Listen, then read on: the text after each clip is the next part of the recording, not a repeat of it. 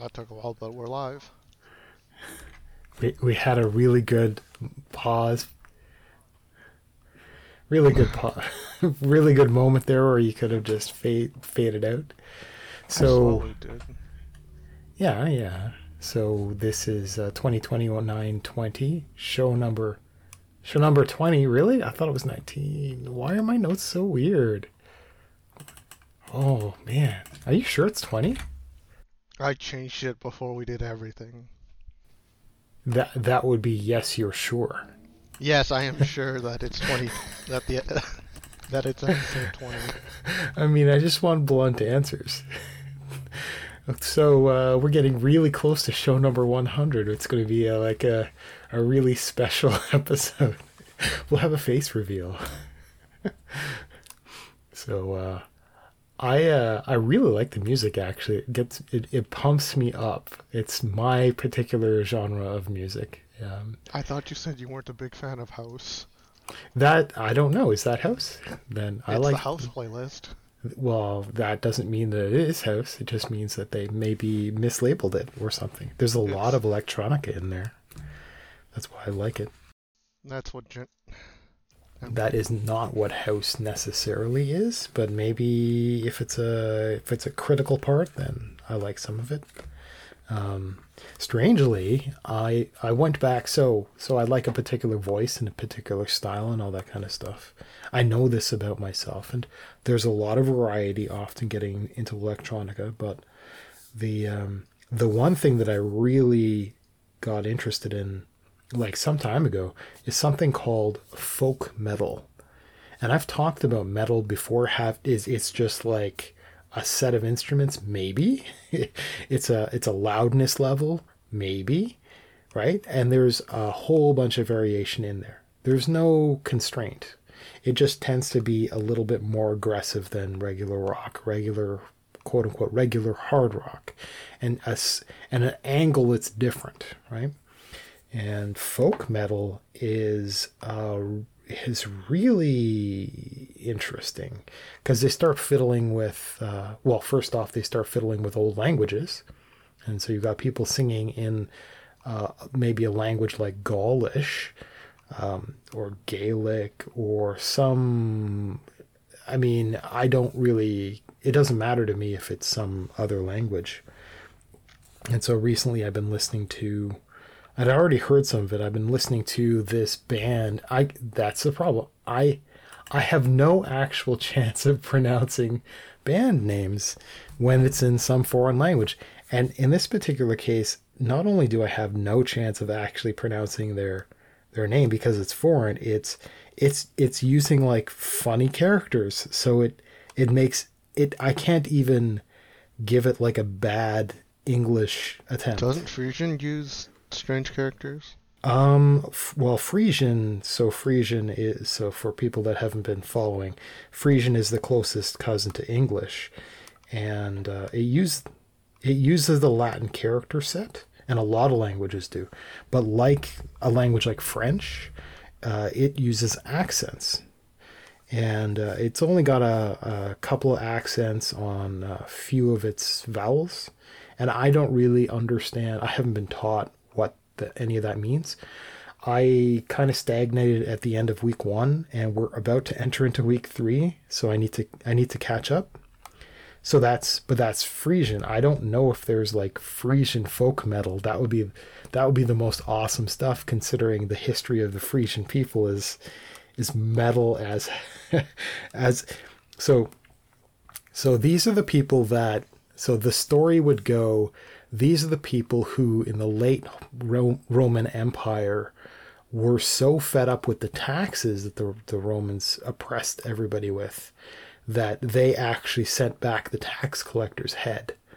And so, as was predictable, the Romans sent the army to go and oppress, go and break them, which they absolutely would do everywhere. That's how they captured everything in the first place.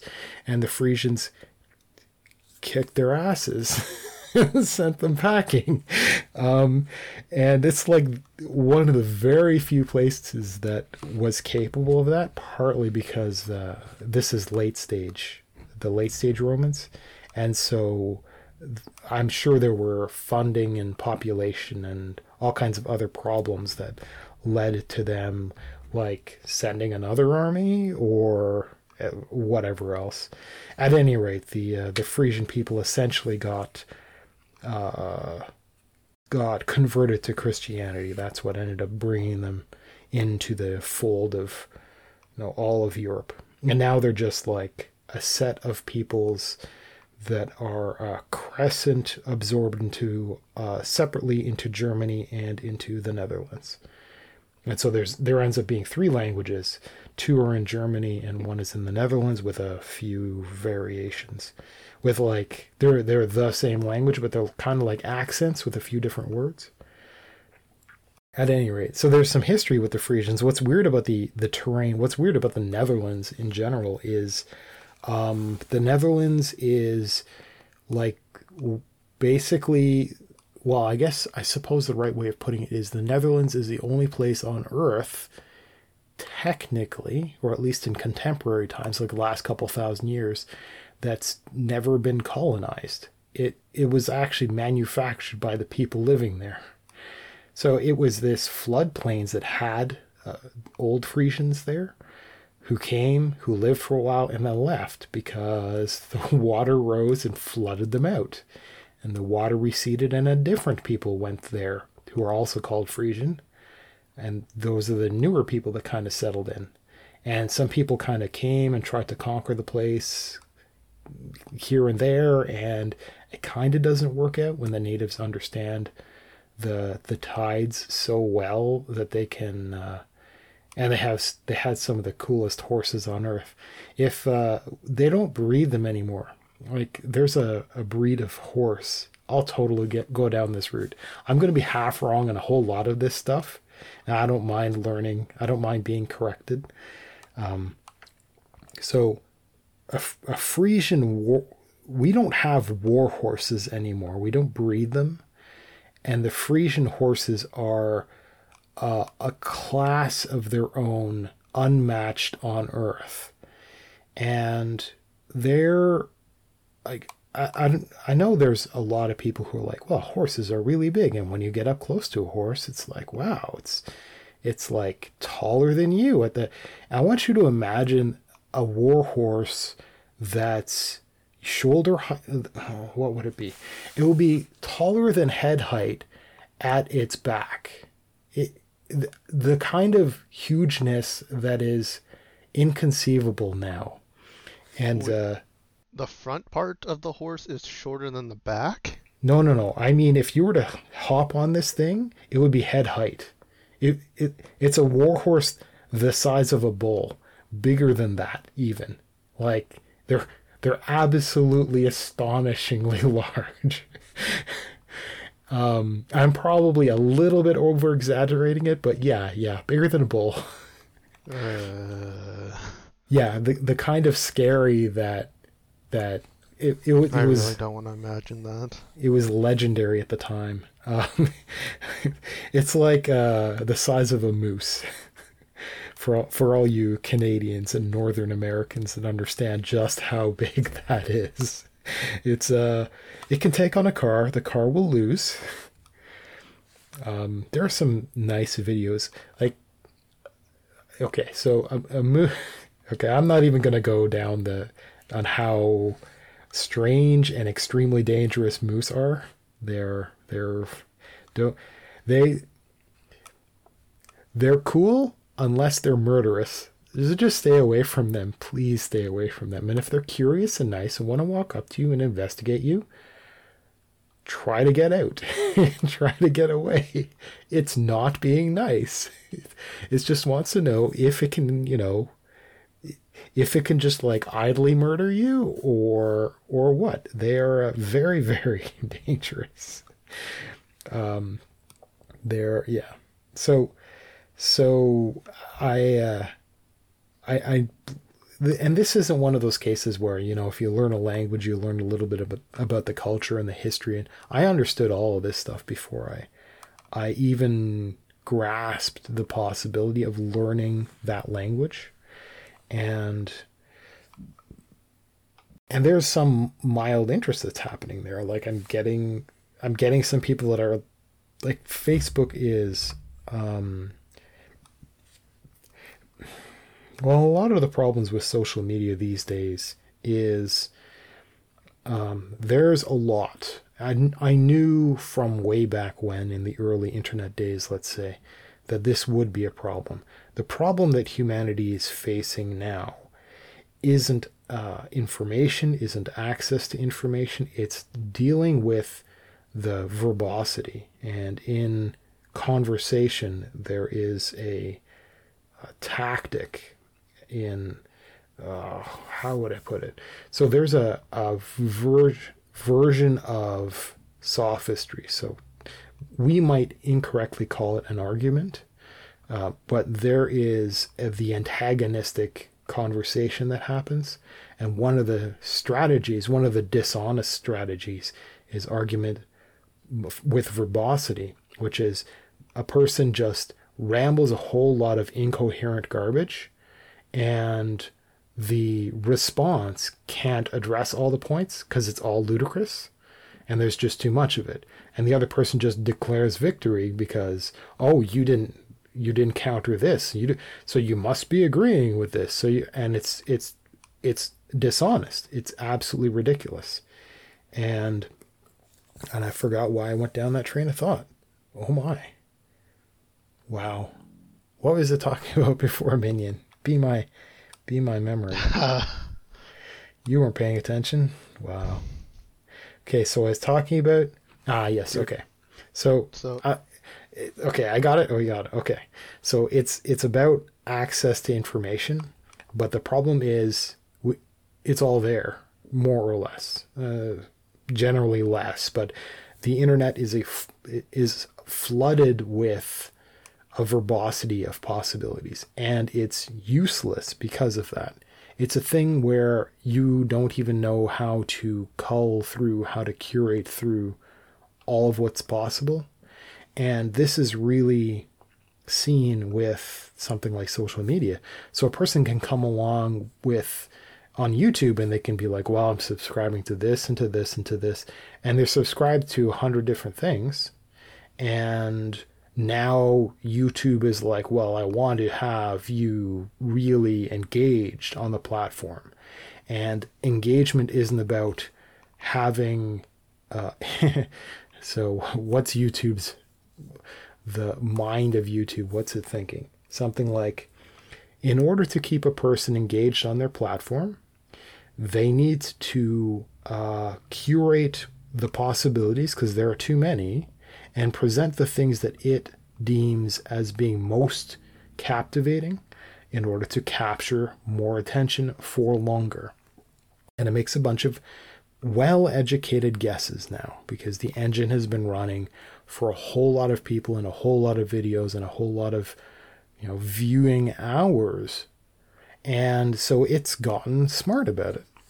And so it's um there there's it's trying to automate it. And the problem is that that's um, that's it is unknowable how those mechanics work. And it's creepy and scary and uh, having something manipulate what you have access to and having you pretend like it's based on your choice because you subscribe to all those things means that you can be manipulated by having only certain content fed to you in order to, well, manipulate your interest in the platform. And it can manipulate your interest in topics. You know, you're interested in topic A, gives you more of topic A.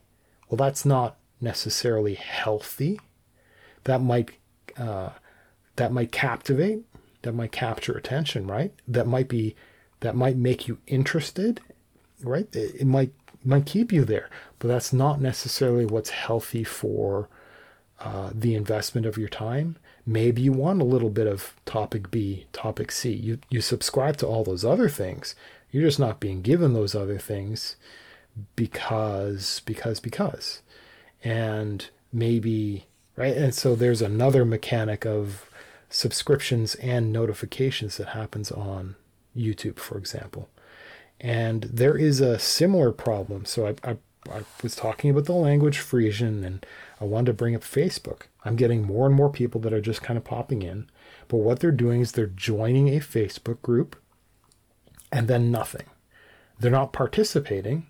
They they don't know how or they're waiting for somebody else there to to be the active one.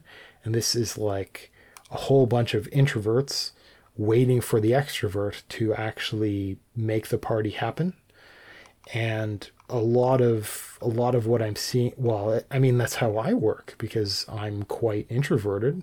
I'm quite shy believe it or not. And uh, having like i i founded a facebook facebook group and for this and i've got a lot of people that are like popping in and seeing what it's like and but nobody everybody's waiting for everybody else to do stuff. And it's been it's been challenging. And a lot of the public there's like an atmosphere that exists out there because there is so much possibility and everybody is ends up being like subscribing to a, a bunch of stuff and what they're doing is they're expecting to be served via other people's effort creating content and the automation curating it and for them to be sit to sit back and be kind of a passive consumer of this stuff. And it's it's weird to have seen this unfold because i'm i'm older than social media. I'm older than the older than the kind of internet that most people would remember these days. And having seen the internet turn into this thing where it's possible to be social it's possible for everybody to create content and most people are going to be incompetent at it and most people of those aren't going to learn to be better they're just going to be kind of terrible. But most people these days they're not even doing that. They're not even doing their worst. So they're they're just sitting there as consumers. Like this internet reception thing is just is working out just like television used to. And it's very strange because the, the tools were there for the highly motivated people back in the early days, even when they had terrible tools to work with, even though the techniques weren't there, even though, you know, the joke is using a potato camera. And everything was, was low resolution and terrible lighting and and awkward, etc. And but way back in the early days, those highly motivated people were producing content and, and things were good back then. But now, mm, now that content gets uh, kind of overwhelmed by the professional stuff. And, and, I don't, I don't know, Minion. Maybe you didn't know this. I think it was a, a couple of million dollars that YouTube decided to give to quote unquote mainstream media in order to bring them up to speed on how to use YouTube. And then they created the homepage now has news outlets on it. like on the when front. was this? This happened uh, probably more than a year ago now. No, I don't know about that then. I knew face I knew at one point YouTube gave various channels and groups money for production to cover production costs and such. But that was a while ago. Yeah, maybe that is what I'm referring to. And it um it's a really well it's it's kind of offensive because there were a whole lot of no that's so I'm I'm not sure how I feel about it. So first off, what we've thought about on a lot of this stuff as independent journalism is just some presenter reading an article and being more interesting than that essay and just rambling it off and they have their the curation of whatever gossip of the day and they compile it all. It's so it's it's worthless. It's not actually adding anything to anything. It's curation, so there's value in it, but they could go away and nothing would happen to that content. It would still be there. They are not necessary. And yet the their sources, their sources are necessary. So the quote unquote mainstream media, the, the actual producers of the news, um, them coming on board and presenting things firsthand, it should be valuable. Everybody should think of it as valuable. The problem is they they came late, and so nobody likes them or their style, and they're they're just awful. I mean, awful presentation, awful attitude, awful, awful. And so the notion that they're getting paid makes a lot of people salty because really what should happen is indep- actual independent, non mainstream, actual journalists, like not these curating presenters, but actual little journalists. Those are the ones who should have been funded to bring them up to speed, to give them the quality of the the the large media outlets. And large media outlets, I mean, who cares? They they have the funding and they're not dumb. They can figure it all out. They can they can hire people who can teach them. YouTube shouldn't be paying them of anything. They should they should be paying like well, they shouldn't be paying anyone really. I mean, well, they they were paying. I know they gave. Pay, I know they paid high act um, Hollywood actors to do videos for YouTube's and such after they gave more money to creators to produce their own shows for YouTube Red. Oh. And that didn't. That was. I wouldn't say it was a huge. It was. It wasn't a success, a great success, but it wasn't a huge failure either. So they're like trying to do a Netflixy thing for YouTube Red. Yeah, that was a while ago, and then when that flopped, they handed. The biggest example I can think of is Will Smith, and he's done stuff on YouTube since, or he still yeah. is. Well, he's a nobody, and they decided to just like install him in one of these. YouTube is awesome. Here is why, and here's all the stuff that that nobody cares about that happened in the last year, all the while ignoring all the actual big names in YouTube. It was a very, as far as I can tell, every single one of those yearly celebration things that YouTube does is uh, a disaster, an yeah. absolute disaster. A lot of people that I've seen just just say no, straight up no. Yeah, it's a dumpster fire.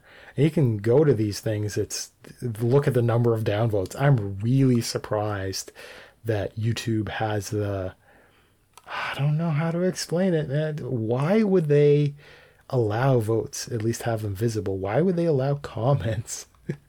Um, it's it's one of these circumstances where somebody somewhere thought all of this was actually a good idea. They are so disrespectful to their actual user base, and they've always been that way. All of their decisions, all of their communication, all of all of everything everywhere is the most clueless, stupid stuff. And you, th- and that's the thing. They were never cool. They were never cool. Um, YouTube, the original YouTube, maybe had a chance, but as soon as they got bought by Google, they were already bad right away. And I, I was there. I was there right from the beginning, and. You saw the "Welcome to the Zoo" video. Oh my god. I didn't see that, no. Liar, so you weren't there from the beginning. No, I was not. Okay, so uh, uh, that's not literal, but you know, pre 2003 or pre pre Google purchase. And I've seen what Google's done to chip away at everything that was good, everything that would make communication possible.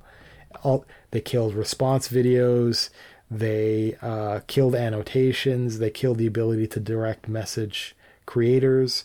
They're going to kill. annotations are still. No, they were removed. Oh, the blue, pink. Oh, the colored thing. Oh, okay. The little like that... overlay. Yeah, that's been. That's been gone for replaced by the bubble bu- bubble thing.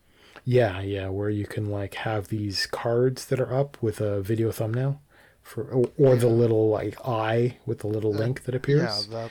yeah, but they don't have the arbitrary text that an, a video author can just create. Um, they YouTube is going to take away. There's not that anybody really uses it, and I would never use it, but there are like I think it's called a community. So if you go to some authors, if you go to like their their home the home page, not the videos tab, but there's a home tab. And there one of those tabs I think is community where you've got just like threaded posts. I'm not sure I don't understand why YouTube has such an awful commenting system. And this is the revised like YouTube uh, has a rework that's in not many people care if they're a creator they will have seen it if you're a regular user, maybe if you're using uh, certain web browsers, you know YouTube just stinks right now. Uh, they did that on purpose. Um, they want to sell Chrome. Um, not sell with money, but they want to they want to own the market and push out all these other people. And at any rate, at any rate, I've seen this history of the Google end of things, so the Alphabet Incorporated set of things just kind of chew through YouTube little by little. They are not cool. They're not in touch. They don't know what they're doing. And they're hiring more and more people that are just, uh, their, their brains don't work right. And so they're interacting with this, with some audience that they presume exists. And the actual bulk of users who are active and vocal uh, don't respond well to any of the, any of the anything and this isn't even getting into all the weird advertising stuff that that Google has had to deal with. And oh man, there's um okay, so there are like for realsies lawyers who have looked through YouTube's legal stuff. And one that comes to mind is he actually went through like the law, the law of the United States to examine exactly what YouTube was thinking when they implemented the recent. So there's a system where, um, f- for those those out there listening who are actual creators on YouTube, they'll understand this new mechanism where you have the ability to set your channel to be uh, directed for children, or you can do it individually per video to say that this particular video is directed at minors. I think the the I think it's under 13 or 13 and under is what is considered and that's because there's uh, a the COPPA Act. Yeah, yeah. That's because there's a mechanism in US law that got directed to YouTube and YouTube was kind of forced into like cooperation. But the thing is, YouTube implemented it wrong on purpose because there's another because there are protectionisms built into that law that just let a developer like let a, a host have uh, have certain exceptions in place and they so they don't have uh, if I can remember the mechanism properly it, because it isn't a uh, a yes no. Well it it's a yes no maybe kind of thing and they left one of the choices out. And the so authors are forced into this really weird situation where um, they can't know if youth can if youth might see their stuff they can't control that they can't know and there's a, a mechanism in the actual united states law that says but under circumstances where there might be visibility to minors this exception applies explicitly. It's explicitly in the law, and YouTube would have an exception to it. So all the video authors, they have the ability to say that yes, that their stuff is directed, and then th- there would be certain extra legal considerations for the content creator for the well it's not even the content creator but it's for the the controller of the YouTube channel for them to flag it and for them to be mechanisms that occur. But there's a an I don't know or not my problem, like the shrug, the default, which means the channel is just exempt. So if there happens to be youth that see their channel, there happens to be youth. It's not their problem. It's not even YouTube's problem. It's an exception. The argument against that is they already YouTube themselves have an app for children called YouTube Mm-hmm. Kids, Well, which but the the and they've got like a restricted mode and some other stuff like that, right? that is the restrictive mode. Well, okay, uh, but but there there's a mode where oh, there's some really weird stuff that YouTube implemented because they're out of touch. Like if you're if you're viewing YouTube on a TV, um, you're not necessarily logged in. A lot of people just don't bother logging in because they're not voting or they're not commenting, so they don't care, and they just don't have access to certain kinds of videos because they're walled off Um, and they're some of them are but not all of them but some of them are walled off because of the age gating stuff and Yeah, it's, if you're not logged in, you're age restricted. Um, I tried watching a few games, not uh, an Xbox stream and a PlayStation stream, reveal stream, but they were both age gated. really so Yeah, but if you watch not any other third parties on any other channel covering their streams, well yeah. It's not. so basically the like the playstation people went like we're not risking this. We're calling it for adults kind of thing. And they gated it off. Yeah. Well the the th- the problem with all of that is YouTube didn't need to have these mechanisms in place because they had an explicit exception. They just chose to not implement it technically, do the technical implementation. For what reason? Shrug. Like, I, I don't know. They they don't know what they're doing. This place is great. Yeah, so I'm not really sure what's going on. So, and it's stuff like that that just creates uh, a rift between the the owner of the platform and the the producers, the people who create content for them, more or less for free, right? Um, I mean, it's not. Ex- I mean, the relationship is a little weird, but considering how important that relationship is, YouTube is really out of touch and really not providing for, really not thinking about the success or the morale of their creators or even their just everyday. Uh, I mean, I'm not an everyday user, but it's not just everyday because what's an everyday user? They don't vote, they don't comment, right? Um, that experience is a little bit weird. The everyday person might not really have very many subscriptions or or or um so yeah let's let's move to some other topic um hmm I know it's going to be a really weird one. So we've talked about water so many times. It is um it is tiring. So we we've moved to glass bottles and a different water cooler, okay? So Minion, what is your sense of that? Have you had much of that water? Are you enjoying it? I could have swore last cup I had two days ago. It's strange. It had a strange taste, but could be me. Okay. Same with me.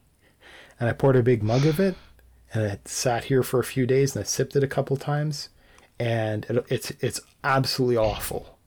So, I and I and I, earlier today I had some. I was careful about it. I had first thing in the morning, so I didn't have some weird food thing happening in my mouth because maybe maybe I've, if I ate certain foods, it would do certain things to my sense of taste or smell or something, and that might influence drinking water. But no. So this was first thing in the morning, uh, and and it was fine. It was fine. But the water that I still had on the counter, like I drank that, I came down to this cup that I had sitting out overnight, drank that. It was terrible, and it was from a few days ago. And before anybody gets weird about it, the I've not had bacteria issues in a glass that's been sitting out for a couple of days. It's not a good habit. I should be drinking it. That's kind of why I have this big mug out there. Um, so I don't, and this is the same bottle of water that we've just been. It's like the first batch of it, the first volume of it was bad somehow. The only thing I can think of is like that, that, oh, what, what do we call it? That container, that fountain thing, that dispenser what's it called? Um, it it has so it's got two button pressy thingy things, and one of them is funny and has a red lock on it, so it's annoying to actually depress. Is it like a hot water thing or what's? Yeah, it's for hot water. So and it's not plugged in or anything like that. So. Uh, what's the other side? Does it do cold water? Is it refrigerated or something like that? It's yeah. Uh, if it if that machine was plugged, if the dispenser was plugged in and the switches at the back were turned on, one would be for hot water and the other one, the other one would be for cold water. Oh, and they're like two switches to make hot water enabled and cold water enabled. Yeah. And neither, well, it's not even plugged in. So I wonder if that means that there are two reservoirs internally where. Uh, it's the exact same one. What they're, or it's in one, but they're connected a bit differently, for lack of a better word. Okay, so does it like, does it heat it as it's first pouring it out, or does it have like a little keep it hot, like the Keurig coffee maker thing, where it kind of keeps it hot inside? It has a reservoir and keeps it hot. Yeah. Yeah. So, and our old one had uh, just coal, and it did that too. It had a, a space where it kept some stuff, and then took some time to refrigerate it. And so I'm I'm the only thing I can think of is there's some volume of water that was in there that somehow was poisoned by the walls of that storage space. And so the first X amount of cups of whatever were all nasty. But I don't see how that's doable, how that's possible that if because I flushed out personally. And I flushed Wait, out Did you do how did you flush it just by holding onto the taps?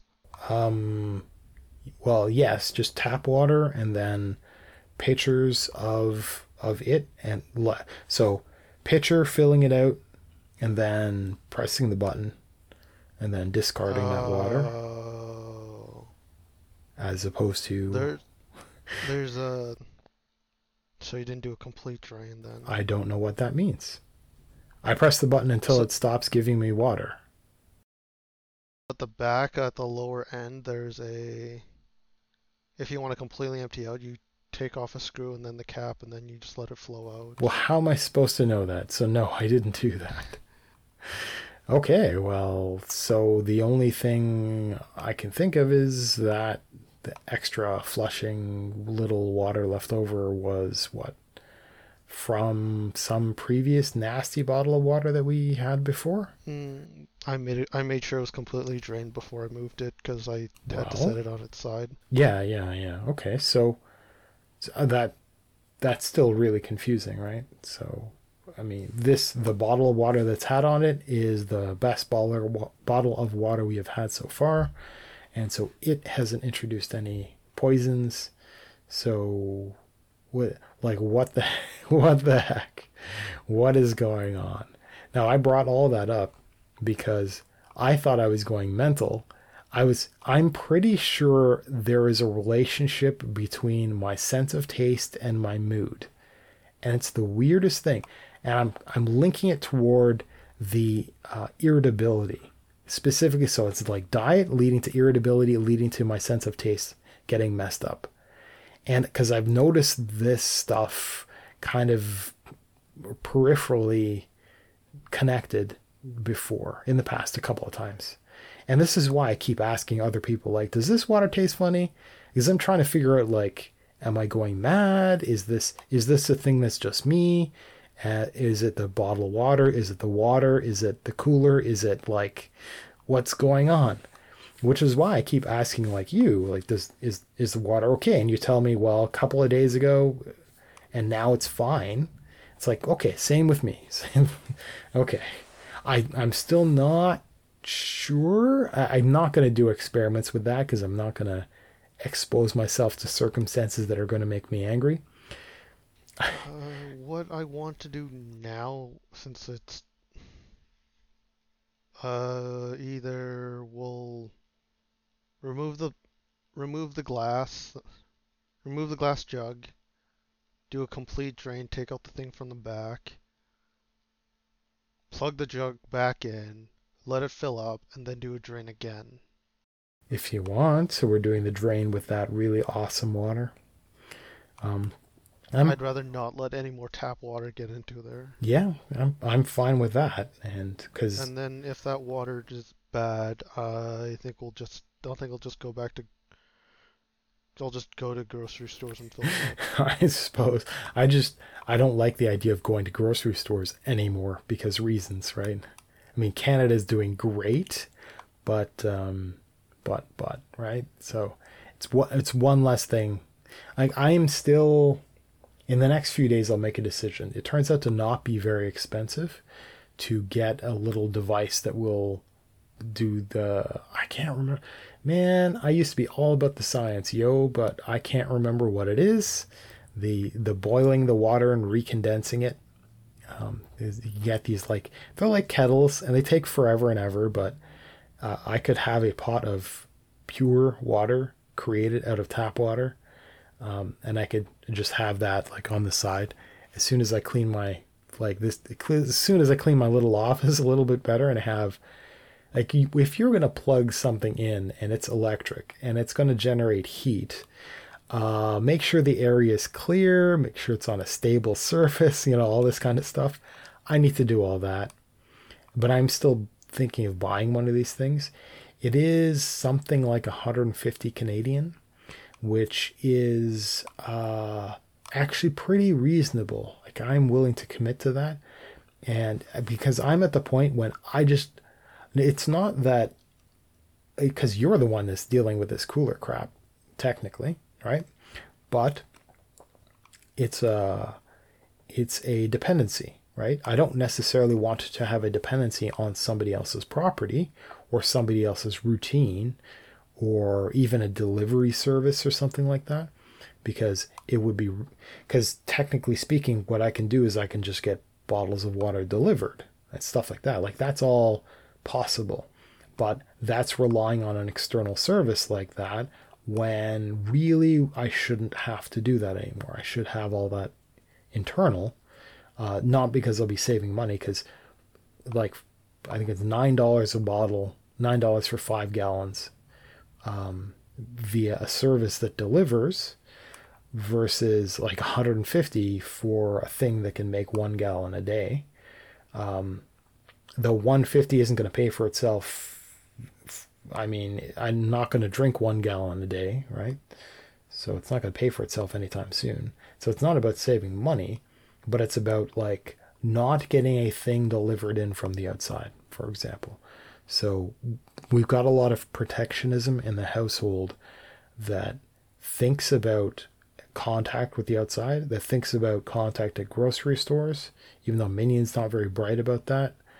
I do not like the idea of, of delivery, like fresh deliveries.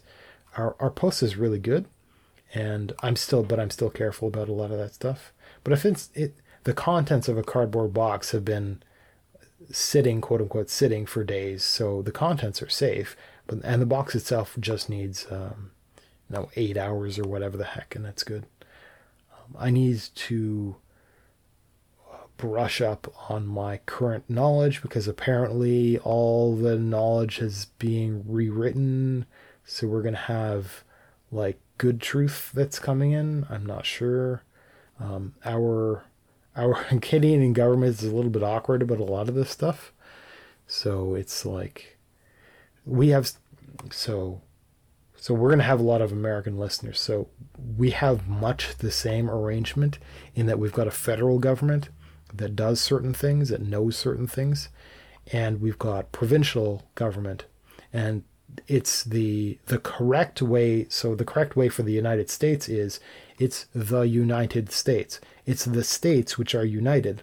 So the presidency and the federal government shouldn't be doing much of anything ever for any reason. That's kind of it's there for other weird reasons. At any problems like an emergency always gets pushed down to the federal level, uh, from the federal level to the state level.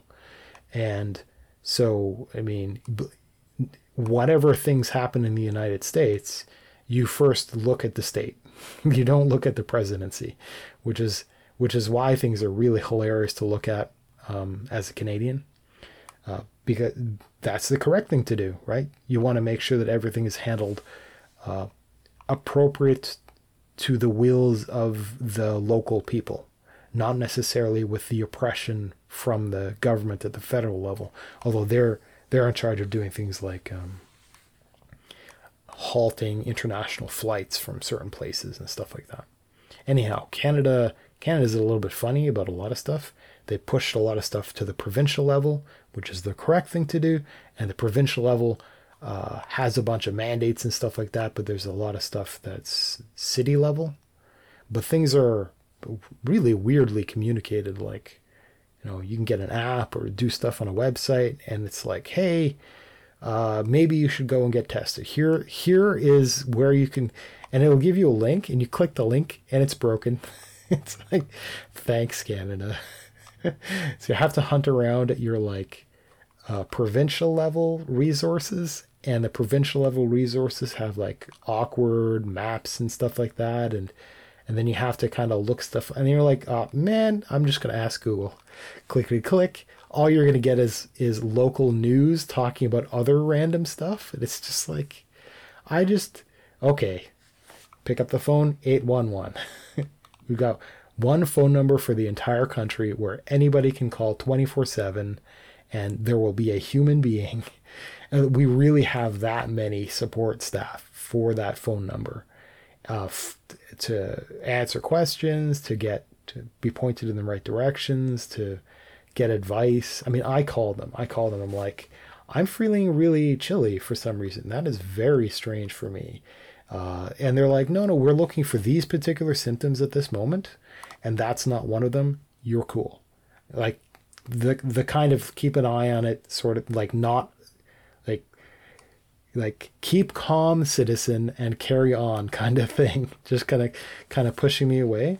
But I had a person to to talk to, and they're not useless people. They're not like they're not telemarketers. We're not being.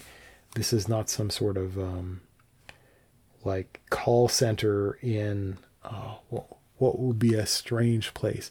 Like the joke is call center in India, right? But for Canada, it would be a call center in uh, like Newfoundland, because I think Newfoundland has a huge uh, call center type stuff happening there. Um, other than that, would be like Scotland, which is also really uh, uh, that got hit really hard, as I understand, no, last year sometime, with a lot of people losing their jobs at at any rate, we're going to come up on a break, and I'm going to talk about something a little bit less depressing. I'll talk about my curtains, or I'll talk about a video game. So we're going to be back in about uh, 11 minutes at this point. I'll see you guys real soon. Uh, okay, I see. I can see why the mic thing's gonna get annoying. Uh, explain. I don't hear it, but I could see from OBS the audio thing, the audio indicator, and on and on um, Audacity. Yeah. So uh, let's talk about that right now, because I have to go through every time you talk, and I have to clean up all the space in between, and I'm going to be pushing that off onto you. You're going to eat your own dog food, and I'm going to teach you how to do the audio editing, beginning with your crap so that before you hand it to me, you have done the post production. So you've done the noise removal, the compression, the the high pass filter, the equalizer, the etc. etc. And you're to have to go through, and every time you chew on your mic, you're to have to go back and I'll show you how you can see these things. And it's actually, I mean, it is as annoying as it sounds. yeah, and you wonder why it takes me five hours per show to actually go through this stuff. And it's become harder now that we're recording two separate tracks because it's double the work, kind of. Oh. So it's a challenge. So I do want to move all this stuff over to you. Um, and so we can spend some time like you were saying. I mean, we can talk about more of this between like we can talk about more of this third segment but you wanted to talk about like an intro and stuff like that well maybe maybe we can work on that today, but tomorrow or something, uh, we can I can teach you how to do the audio engineering. I know I'm doing it wrong. It's it's better it's better than nothing. And I'm, I don't understand certain things, but the audio that's coming out seems like the most recent show kind of stinks. Um, I don't know why, but my audio, I mean, eh, it is what it is. So uh, I do want to move all that stuff over to your responsibility. And I would like to, what I think I would rather do is I would rather do the archivism of going through and keeping all the records and files properly because I don't understand how stuff goes missing. So uh, that's and that's I need to get the the folder of stuff that we have been preparing and I need to audit everything from scratch and make sure it's all in good shape and everything that I expect. And you have been performing the dumbest way of doing backups. So that uh, that disaster uh, can't I cannot abide by that. So we so we're going to be kind of trading roles, I think. What so you're you're performing backups. So you got multiple hard drives because because you have uh, your own separate backup drive in your system. Um, are you doing it for are do you have a completely separate device just for this show for doing backups? I'm not talking about the portable drive. No. Okay, so you're you're doing it for all kinds of other stuff, um, and it just happens. Yes. It just happens to have a directory with this. Okay, so what I may okay, so what I may do is buy a separate hard drive in my system, and I will keep that stuff. I'll keep the backups. So we would have. I mean, what's what's the plan really for for keeping backups? Really, it's we've got we don't need that portable hard drive for one set of everything. We only need it for transferring what's immediately important. Um, because it's gonna it's four terabytes. Like a four terabyte um, two and a half inch drive is is pretty impressive and we will be able to fit a lot of stuff on there. But um, it, we can replace it with an SSD, and then the, your dock doesn't need to have its own power brick, which is actually kind of handy to have less wires. Uh, so I've been thinking about doing that. Um, so wh- where I I got derailed there. So there are some improvements to workflow which could be made, like that drive could be turned into a backup drive instead, instead of being used like this. It's a bit of a waste because it's a portable drive. Okay, so I could get I could get a desktop hard drive, and but the thing is, it would require two. It would require one main hard drive and then a backup hard drive. So you want to have you want to have a backup of everything. So right now, I actually don't know how much hard drive space is being taken up by that portable drive. This is all boring administrivia stuff, which we can get into at another time. Anyhow, let's uh, let's first. Uh, I had brought it up before, where we need break music, and we need break music because it's a good motivator for me when I'm sitting. You know, I'll put on my headphones and I'll listen to some music and, and get back into the the show mood between breaks um, or during a break. Um, so that break music is really important, and you can include it in a scene change, and you need to do that. Like add that to your to-do list, and then do your to-do list. That's what it's there for. So can you note that? Can you do that? Yes. Hooray! Okay, so and that's a help for me because it it music will make me happy if it's decent. Oh, if it's decent. Well, I had a, sm- I had a, I was looking happy. It's like music will make me happy. Okay, let's find the most off-putting music ever if it's decent. Yeah. Oh. Yeah, I'll, I'll put in boring stuff. Yeah. Well, no, no. Um, Put in some offbeat, trippy, offbeat music. anything with too much bass will piss me off. So, so you're aware. So, um, that kind of goes into this other problem, which is um, some time ago. So there's a concept called a landmine, when you're thinking about to dos. It is generally used for the physical world, where you have an object and you place it kind of in the way so that you trip over it, you step on it, it's it's there, it's aggravating, and it's meant to explode and tell you to do something, right? So, if for example uh, you've got garbage day coming up, right? Garbage day coming up tomorrow morning, and it's the evening. You would take your kitchen garbage, you would tie the bag up, and you put it at the not at the top of the stairs because that's just asking for somebody to trip over it and fall down the stairs. Which, no, no. And so you would put it, uh, you know, around the corner, nearish the stairs. And then the next morning, you're getting up, you're puttering around. It's there. It's there, and you have to step around it. And you'll notice it. You'll be, oh, it's garbage day, and you'll take that bag out, and you'll you'll haul it. So it depends on how your trash removal works, but you know, you take your garbage bin up to the road or something, right?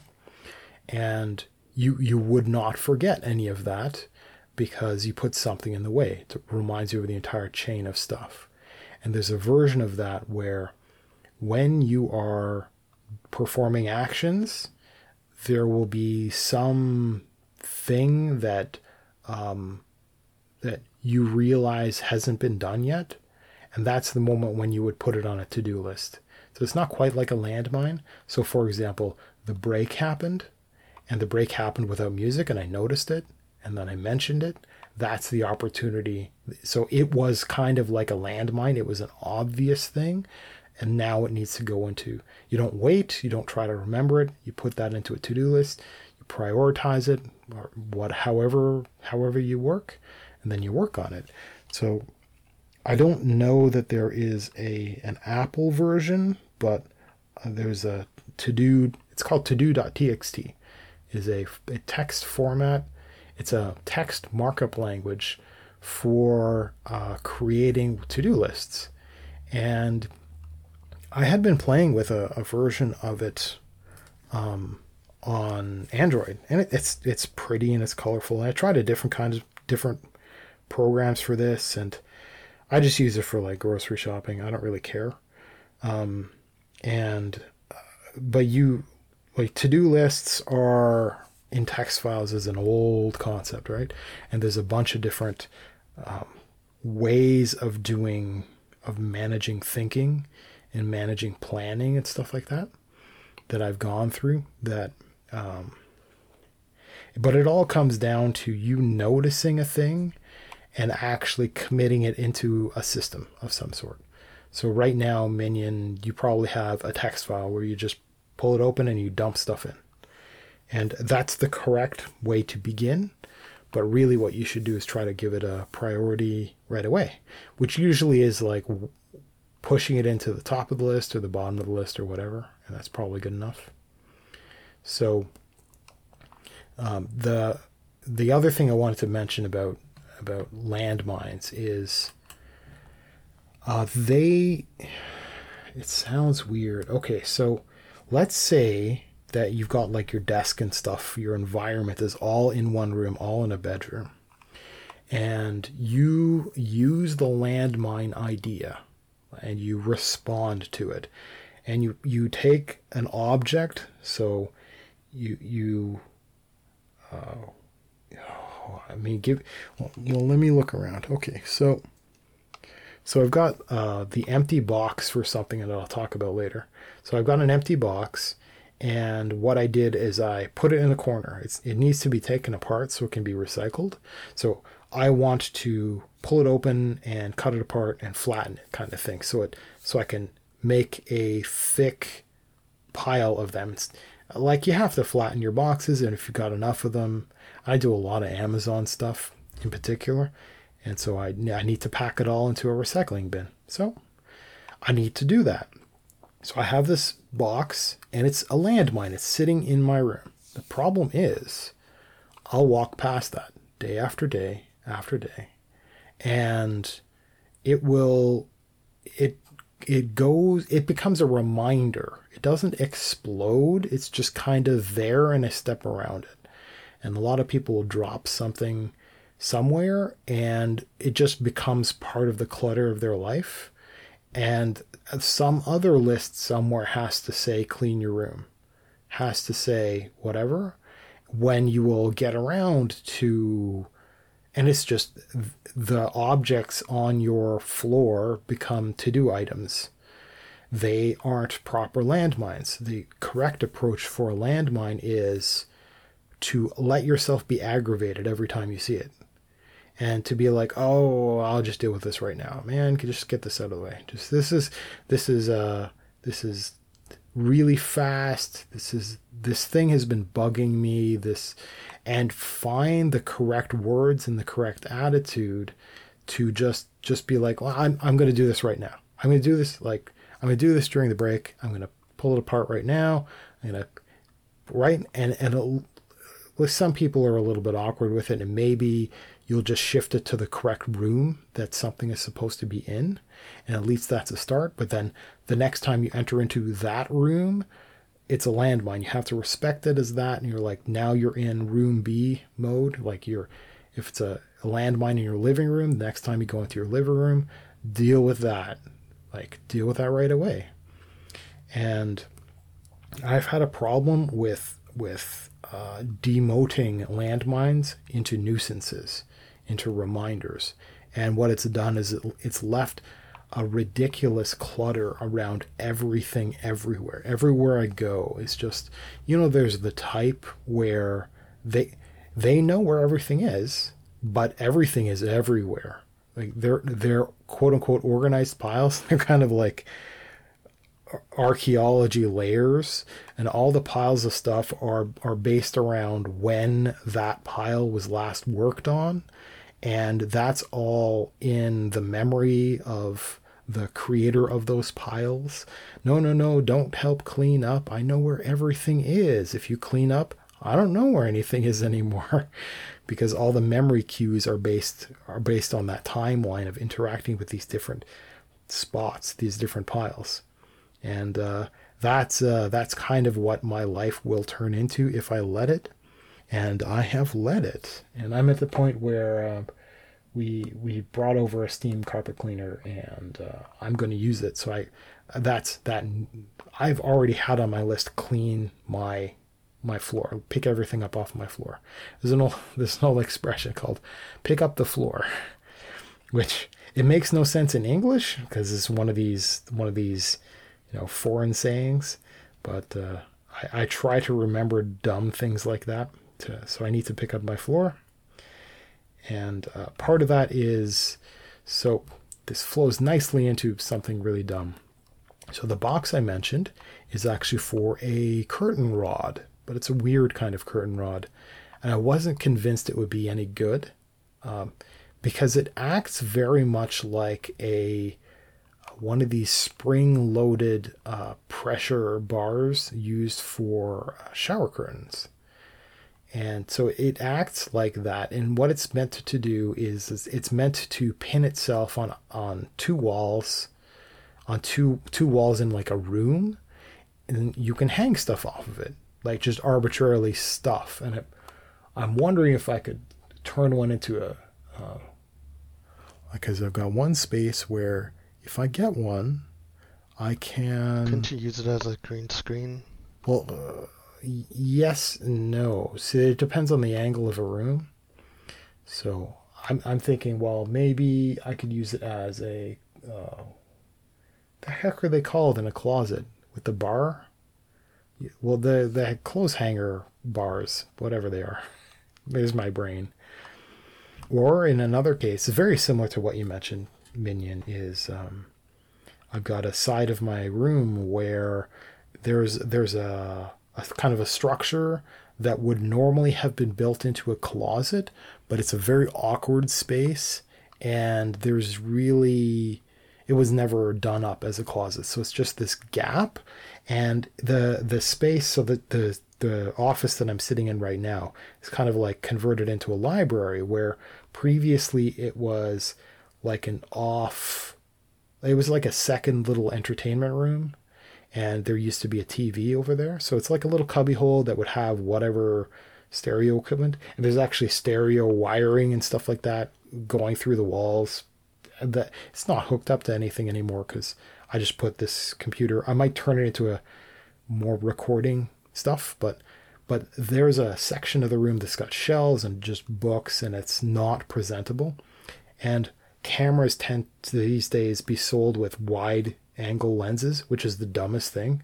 Like I want 90 degrees, but the one I got is I think it's 130, and it just really captures all the room, which is which is bad. And I use features to zoom in. Um, and so I've got a chunk of the room that's that's messy that wouldn't work on camera. So I might get one of these tension bars, and you can get them quite long, and I can kind of cover that part of the room. I've I've and the real trick there would be getting a curtain that looks good. So I found like a massive single panel curtain that would just be and just the color and the texture is beautiful. So it would work really well. I don't know how well well it would work because I can't really tell until you see it. Pardon me. But Minion, you brought up um, an interesting an interesting idea. So uh, green screen. So right now, the way this the way my computer is set up, so my webcam, it's on the long side of the room. And the reason it's there is for all kinds of reasons. Like I can't put it on one side because I got a cubby hole with all kinds of books. I mean, I could kind of figure it out, but then I have to. Then I get the glare from the window, which would be behind me, and so I, I could close the curtains, which kills the lighting, but I could do that. And if I moved the desk the other way, it would be in front of the window, which I'd have sunlight glaring in my face, which would stink at certain times of day.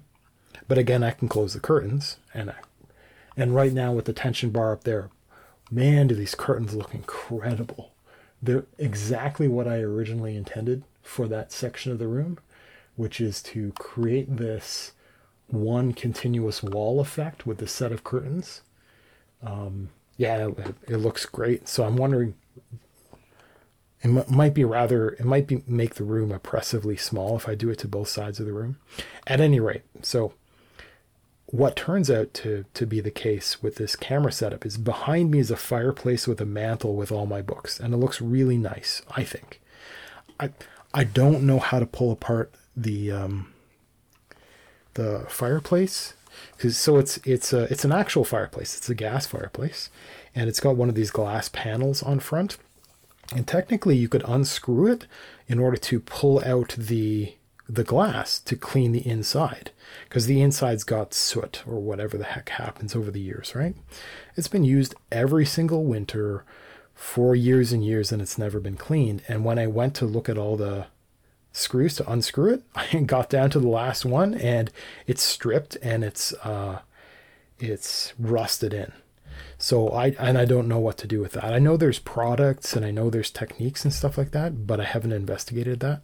So like right now the view is imperfect, but it's pretty good. It's really applicable to like hey hey it's a writer talking and I've got, you know, I'm totally legit.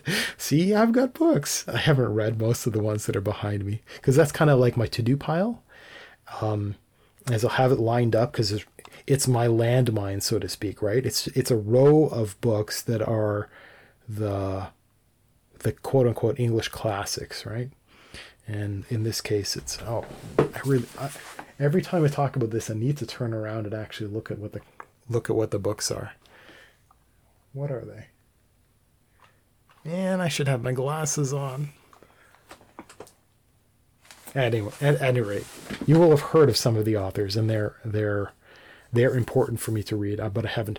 And so putting a green screen across there would require a pole the length of the room, right? And most of these green screens aren't really designed as curtains. What they are is uh, you would get a frame, so kind of like a kind of like a sea sheep. Uh, what you would get. Uh, what? Hello? You said sheep. A C shaped uh, b- bar, like a, pair of poles with a with a thing on top, and you would you would hang, or there would be clips for the green screen sheet, and um, and they're they're moderately expensive, but what they're designed to do is I only need the width and height of my webcam's viewing area. And it's it's the old joke like people are doing their their home office uh, work Skype call or whatever, and they're wearing a suit but no pants. You know, it's that kind of thing. You you need to green screen only a certain amount of the background, and but of course, you know, we were talking about recently the the automation, the the exam the so it's the software side of things that's able to examine the background and distinguish background from the person and do an auto green screen without there actually being a green screen back there. And maybe just that's the solution and instead of sinking you know like $200 in green screening and all this other stuff i'd sink that into the software the video card or the whatever the heck right so that would essentially reduce the price of that video card by the green screen cost, right? So if you look, you know, you're looking. Well, it, wouldn't it just fall under production costs? Uh, well, you mean getting a video card or or the background stuff? Like the. You could say, let's say you, let's say someone had a, not a budget, but or I guess you could say it's a budget, but over but over time it, it turned into I had to buy this, this, and this, mm-hmm. and that. Well, this happens but in then, businesses, yeah. Okay, so you're talking about business expenses. That's the notion. Sure, I don't. Okay. I've never had a hand in, it, so I can't say. But okay. So thanks to that video card, it costs it cuts down on. Well, I could have bought it since I saw that NVIDIA had this, since I saw their software can essentially do this, I don't need to buy green screen anymore. Right. Okay. So, in okay, so so this is going to be weird for some people for some places. So in Canada, at least, we've got the notion of uh, businesses and business expenses and taxes and tax rebates depending on because taxation would work differently if something is spent by a citizen for the business. And so it's if I go to lunch and I bring a client to lunch and it's a business lunch, air quotes, it's a business lunch, uh, I would keep the receipt, tax, like tipping and everything, I would keep the receipt and at I would take that with all of the other such things and I would give it to my well in my case I would give it to my accountant and the accountant would look at those expenses and the government has a uh, a reduction of taxes owed based on those sorts of business expenses depending on what class of stuff it is. So in that sort of sense i could i could write down you know uh, e- equipment for the business for the green screening stuff because it's physical stuff and i could keep the receipts for it and note the values and I could give that to my accountant and some percentage of that would go towards a rebate of my taxes owed for you know for the income for the business kind of thing. There's taxes owed on that.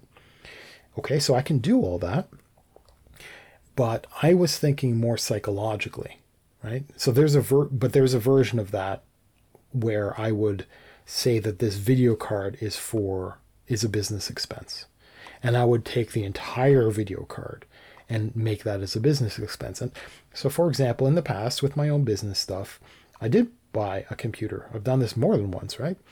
And the computer was for work. I happen to play video games on it in my off hours, right? The business day ends, I'm done, right? I'm there kind of. Uh, you know, if if you've got your own business, or if, if you're part of a small business, you're kind of on call 24 7. So I I might be on call, but it's after official hours, and so I play World of Warcraft or something like that, right? Back in back in the day when my regular computer was so awful, and the the game engine wasn't very. It was great. It it became way better fairly recently, but uh, So, you know, four frames a second kind of thing. So I play at work. And, but the work computer cost thousands of dollars, right? And but the, the work computer contributed toward a so this these things contribute towards a um, a tax rebate. Okay. Now, but I was thinking psychologically, psychologically. So psychologically speaking, um, I'm I have a problem. I have my own personal budget because right now there's no concept of a business associated with any of this. Okay, so I have my own personal budget and I can think to myself, well, you know, it would be really good if I had a video card, but I don't actually need one. Like you, you need one minion. You're talking about that. You have justified it. You have good reason to have it. There's a great opportunity that's out there. You're probably not going to find one because apparently there there are memes about trying to buy these cards that they just don't exist anymore.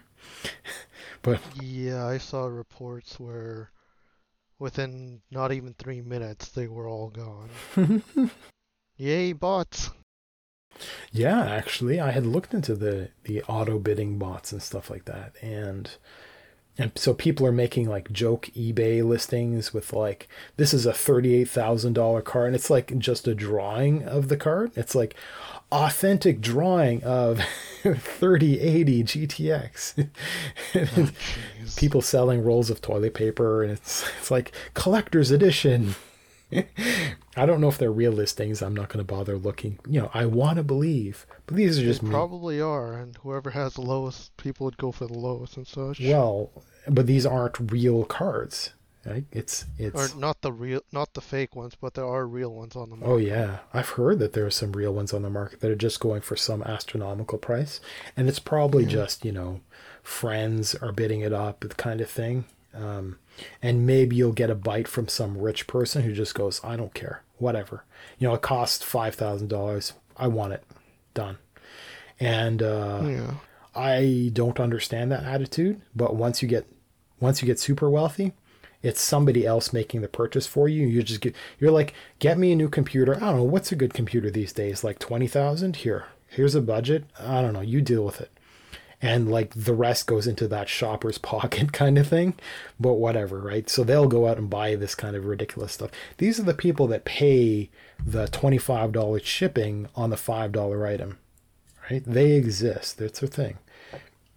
It looks ridiculous to you and i but it happens.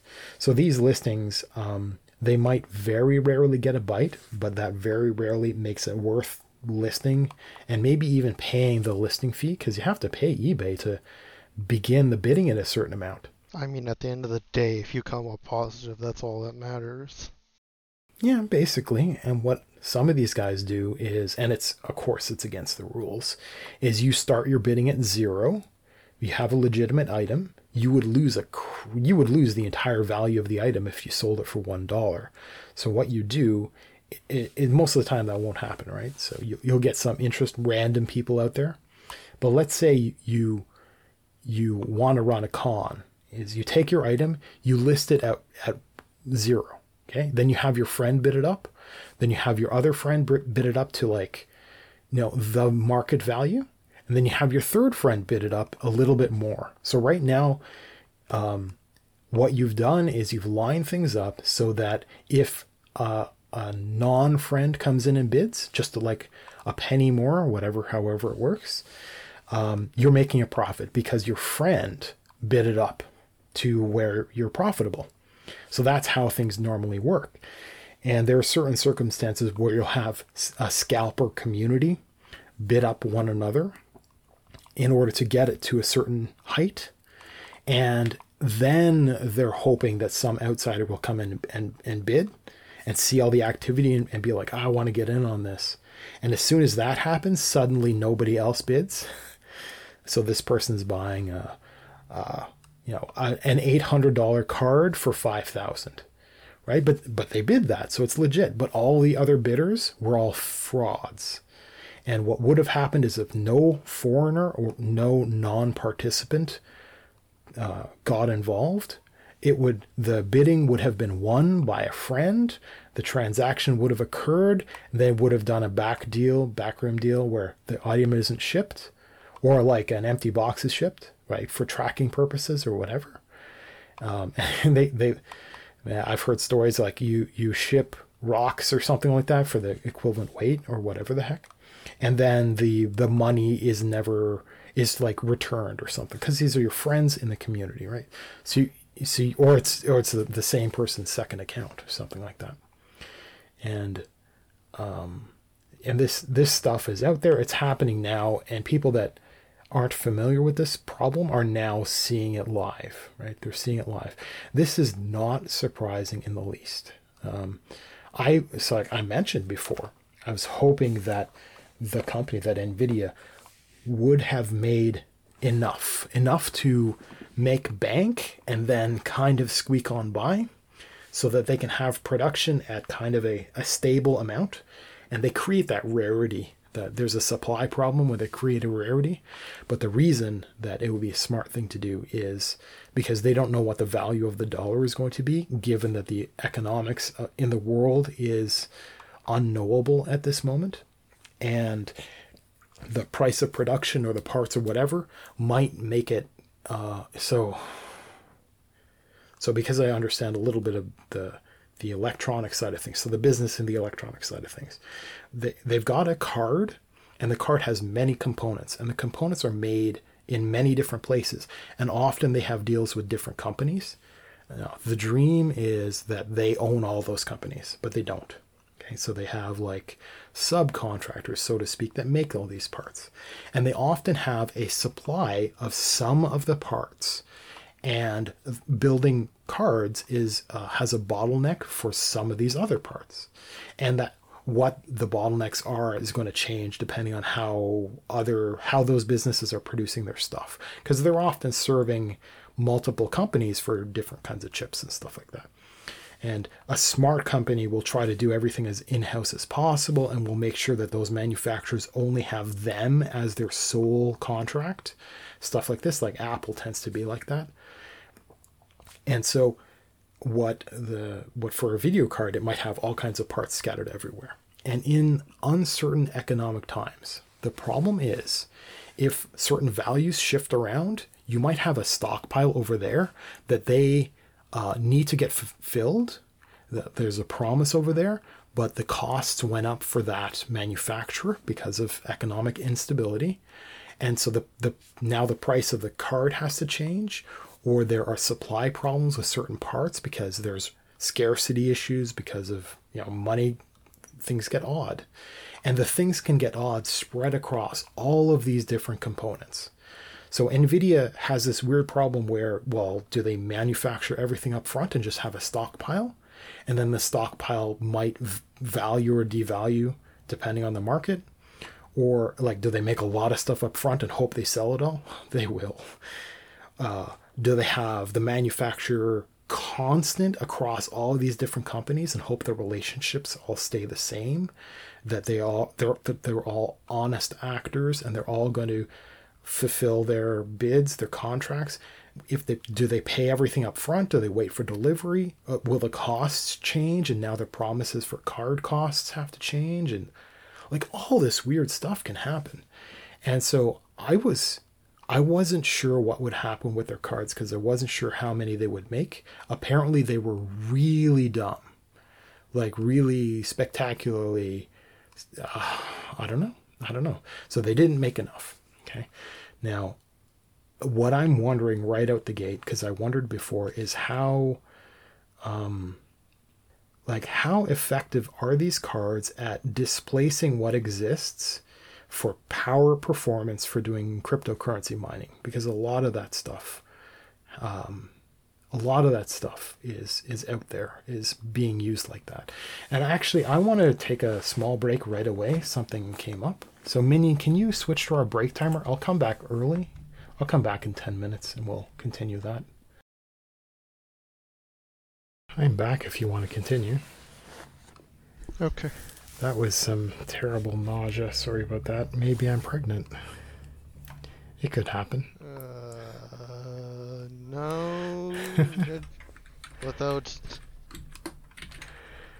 so one of the shows i was watching we probably don't want to go there. Uh, fine. um, be, before we migrate away from the the video card topic, I want to talk about something I had been meaning to talk about this ever since we originally brought it up. And one of the one of the breakthroughs.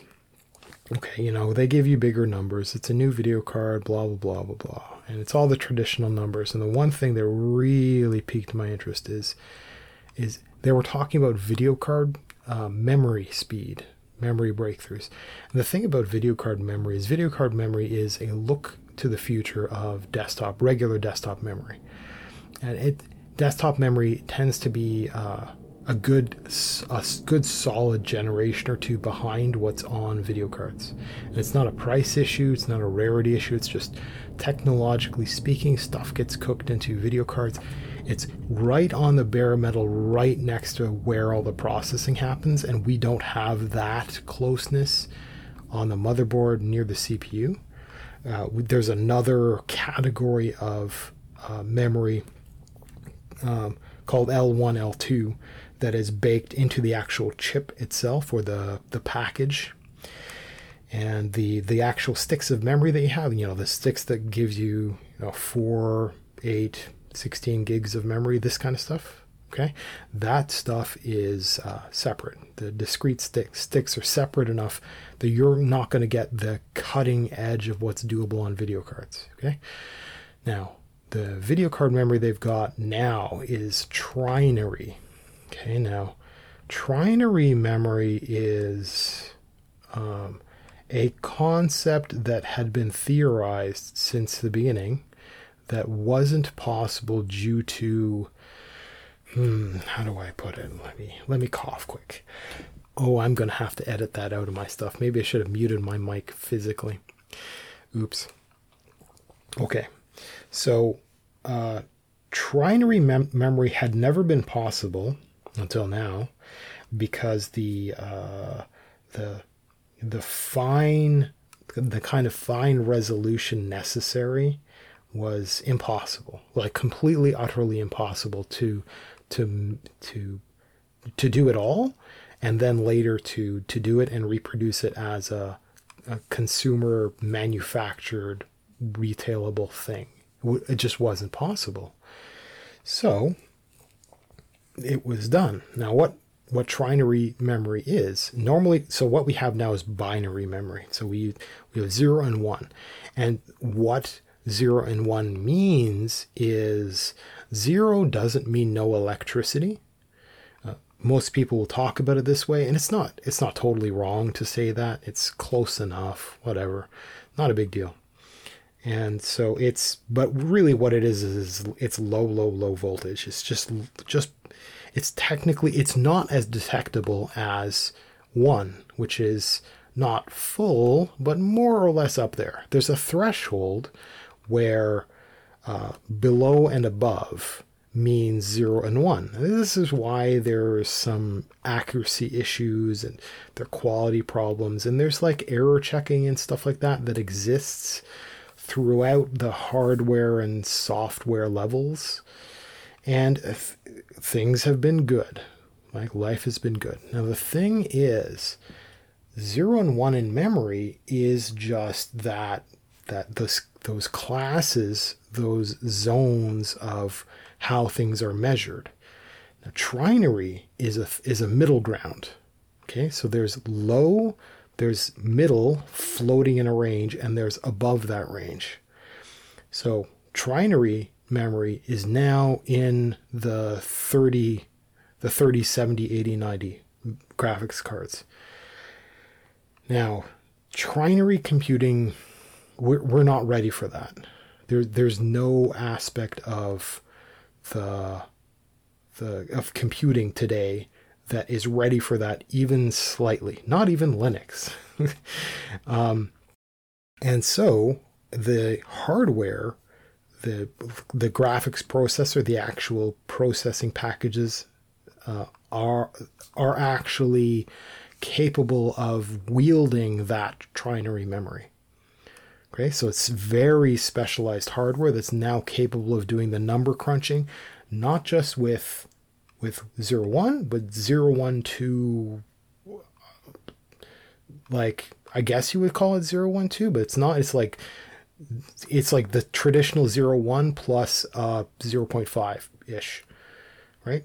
And that possibility opens up that can be used as a, a vast speed improvement, like seriously ridiculously vast they could use the same number of quote unquote gigabytes of memory, but if it's trinary, it the difference in speed is is ridiculous, right? It's that extra third more. I'm I'm not going to do the math because you know it's math, but but you can imagine, and there there are problems.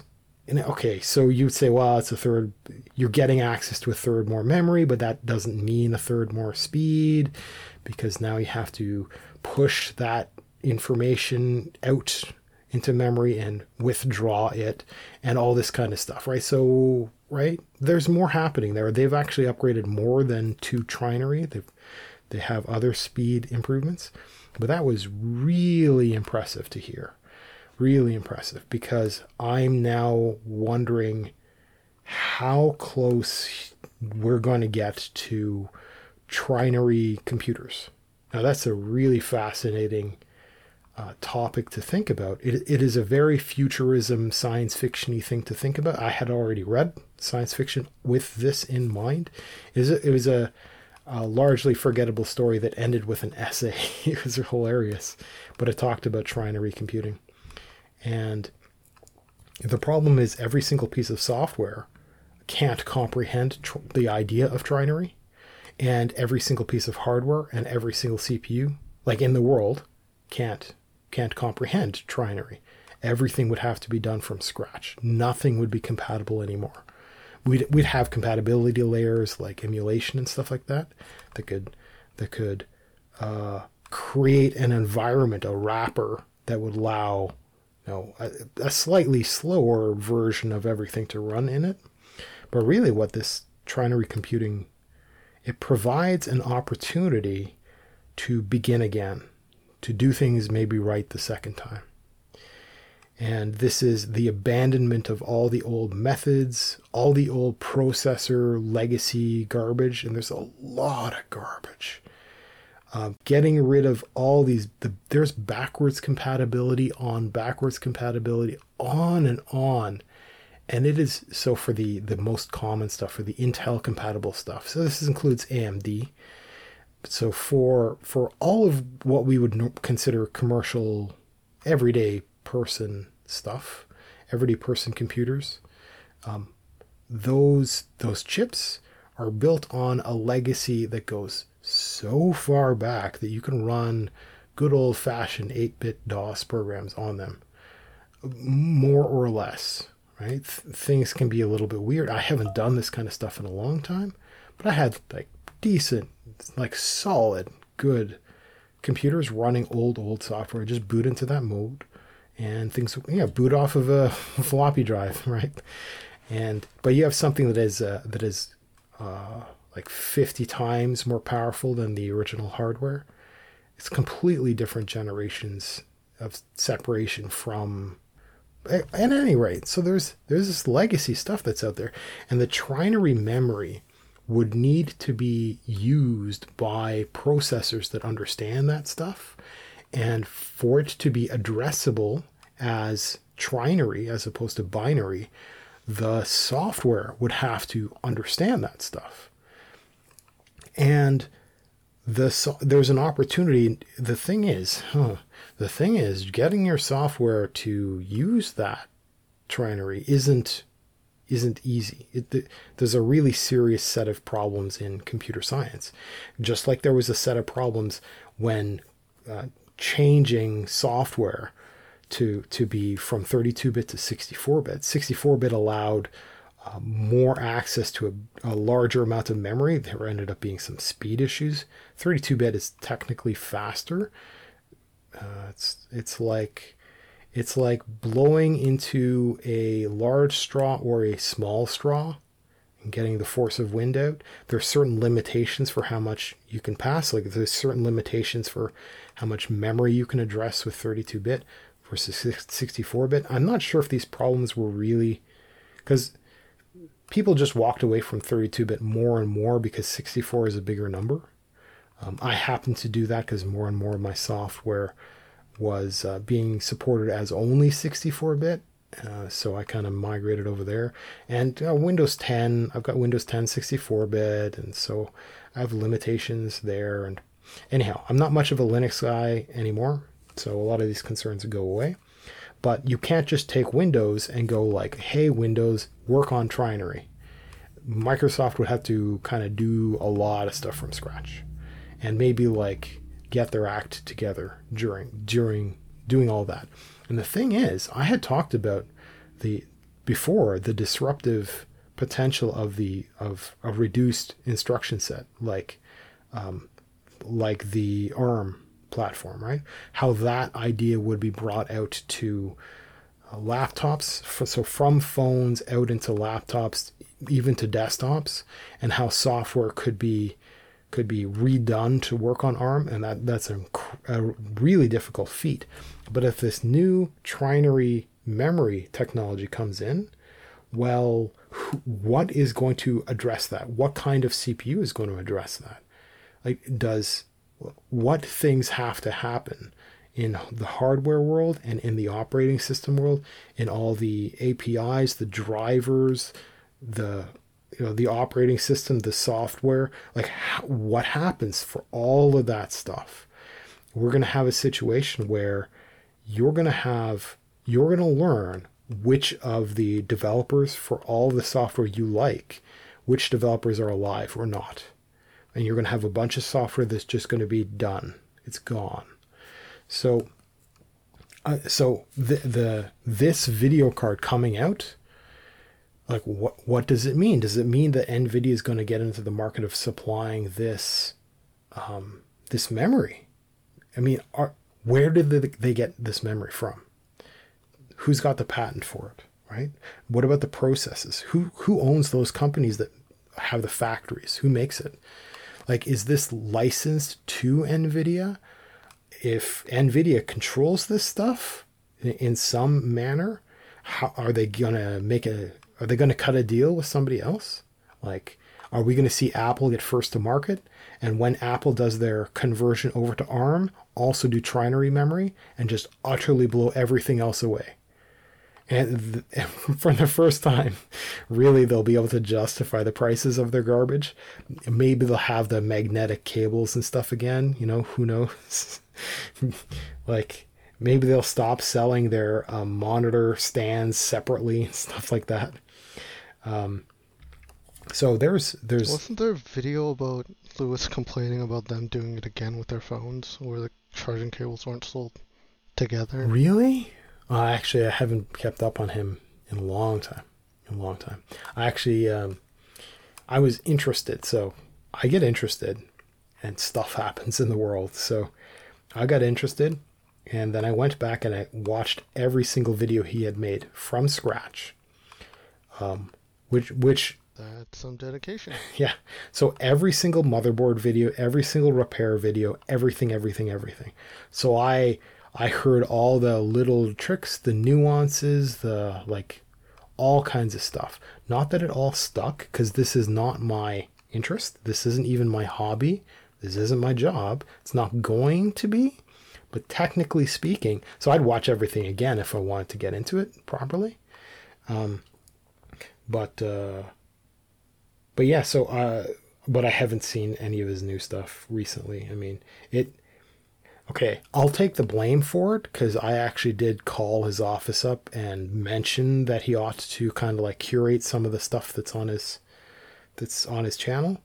Um, specifically, he had a publicly viewable uh, likes list which I don't know if most people understand this stuff, but some of the content that you, you interact with the websites that that you use, your social media, some of that is exposed very publicly. Like why, why would you want somebody to be able to see what you do and don't watch or what you like and don't like or your list of comments or or whatnot? That that is exposed in some circumstances. So for YouTube, Um, it was fascinating because he hadn't used it, like quote unquote, used it, used it in a long time because his business was, he was getting busy. But back before things started getting busy, he, I could look at his his list, the list of videos he liked, like or the the list of videos that somebody favorites, for example. Um, you can see that stuff. Possibly, Stalker. possibly even watch later, right? So, uh, so I got to see all of his old videos, including the one video that actually prompted him to get into the business in the first place, which is re- which is just amazing to to be the insider that actually knew where it all came from. It was just brilliant. He later did bring up that um, that that the inception of things, that bit of advice, and uh, it was yeah, it was nice to see. But yeah, I haven't um, I haven't kept up, and it's yeah, he's uh, he's so you know like it's the same thing, indie band versus professional band. Like he's done that. He's now that sort. He's no longer indie. He's no longer particularly interesting to me. He's he's big. He's moved. He's professional. He's got more staff. He's got all this fancy camera stuff. Blah blah blah. Right, and it's just not. Ooh, you can really hear that rumbling vehicle outside my window. How nice. Give me one second. I'm going to make sure I can I can cut that audio out. I had a moment so I can collect that for noise removal. Um, yeah, it's these people that have these gigantic pickup trucks, but they don't do anything for a living that would require this kind of machine. So it's just obnoxious. Um, at any rate, that's a reasonable pause to to get into something else. Minion, did you want to take like an actual break, or are you okay for continuing on? Are you there, Minion? Okay. I had to go close my window. It doesn't matter. okay, so um, I talked about the curtain stuff already. Um, I'm gonna I'm gonna talk. Okay, how how do I get into this? You Okay. pick a topic, you open your mouth, and then you I exhale. words. Yes, words words occur. So I play World of Warcraft. I've mentioned mentioned it a bunch of times. This is not exactly a point of pride. I know, like lots of people play it and all this kind of crap, and it's not necessarily a great game and blah blah blah. But but I've played it because I have a really good guild environment. Now Blizzard, uh, they've recently uh, merged yet again a bunch of quote unquote small servers. So now, like the server that I'm on is is being uh, defecated on by all these bots and all these people from all these other places, and it's just obnoxious now. So it's probably gonna it's it's it's not a good experience. It's really not. Um, but at any rate, at any rate, I'm there f- because of the guild that I've got, the guild environment, um, and and so I'm I'm preparing for the next expansion, which is coming up fairly soon. I can't remember when, but I I know it's going to absolutely obliterate my ability to study Frisian, so or work on this podcast even. So I'm not sure what's going to happen there. We might have to shorten this to two hours or something, but I do need to sh- shift a whole lot of effort over to you Minion. I'm not really sure how that's all going to work out, but it's going to be weird. It's going to be very weird. Um, I'm going to sleep like three hours a night for a while. At any rate, so when new content comes out, I'm I'm crazy. I don't use my old characters anymore. I retire them.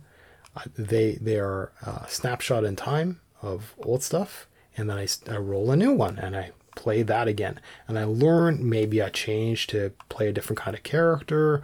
Maybe I have a different mindset as I'm playing, and and so and I do that from you know from scratch all the way up in time for the next expansion and then that character steps into that expansion with really none of the baggage of the previous uh, expansions.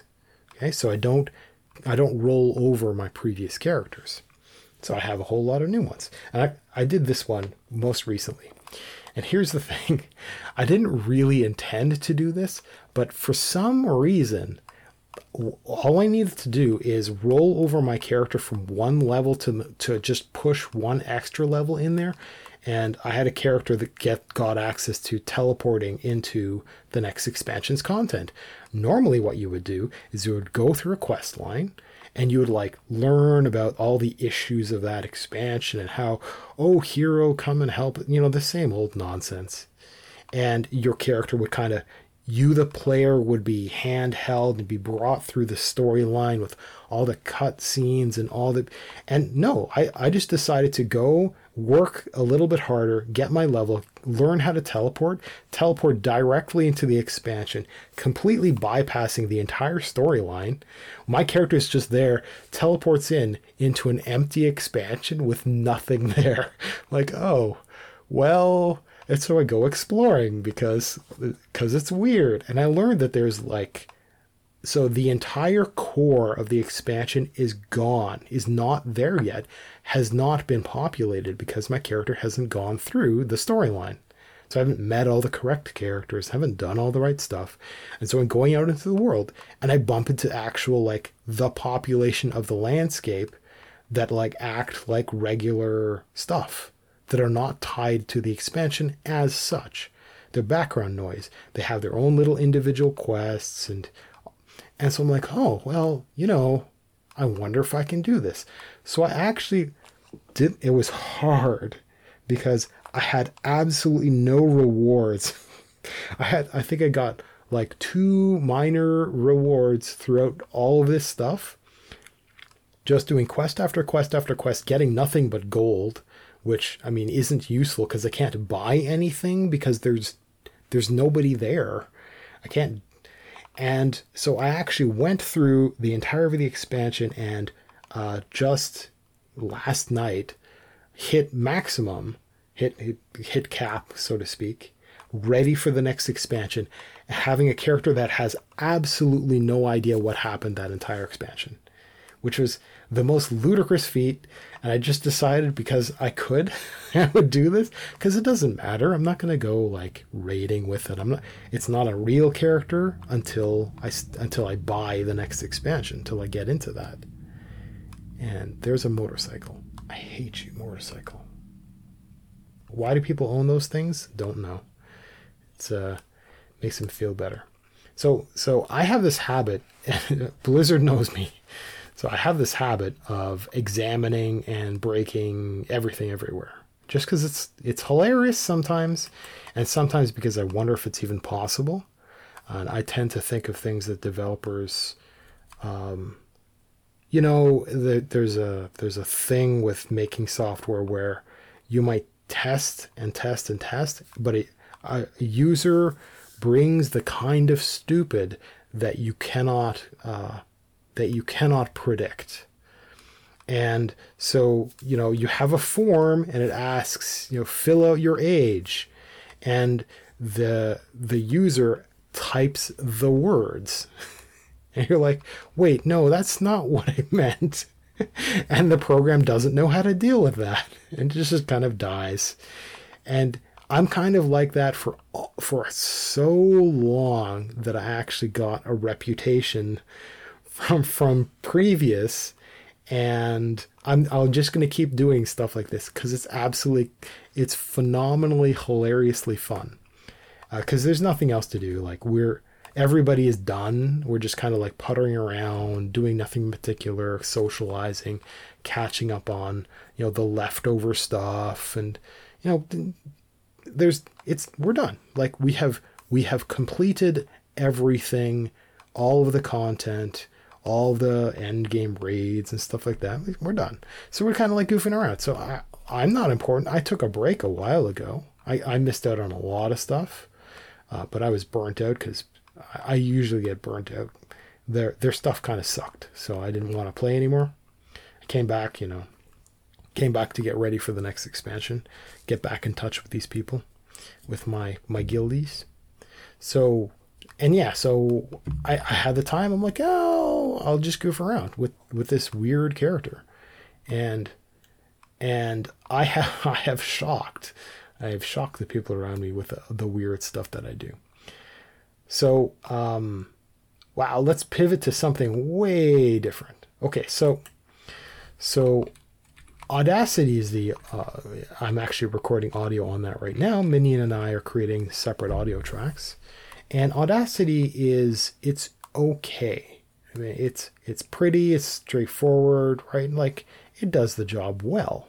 I'm I quite like it, and uh, the pro- you know the thing about recording anything is it actually takes it, it needs to go somewhere, so it needs to get get pressed onto a disk and and audacity if you're if you're working with that data because it isn't about recording necessarily it's also about going in and making certain kinds of changes to your stuff.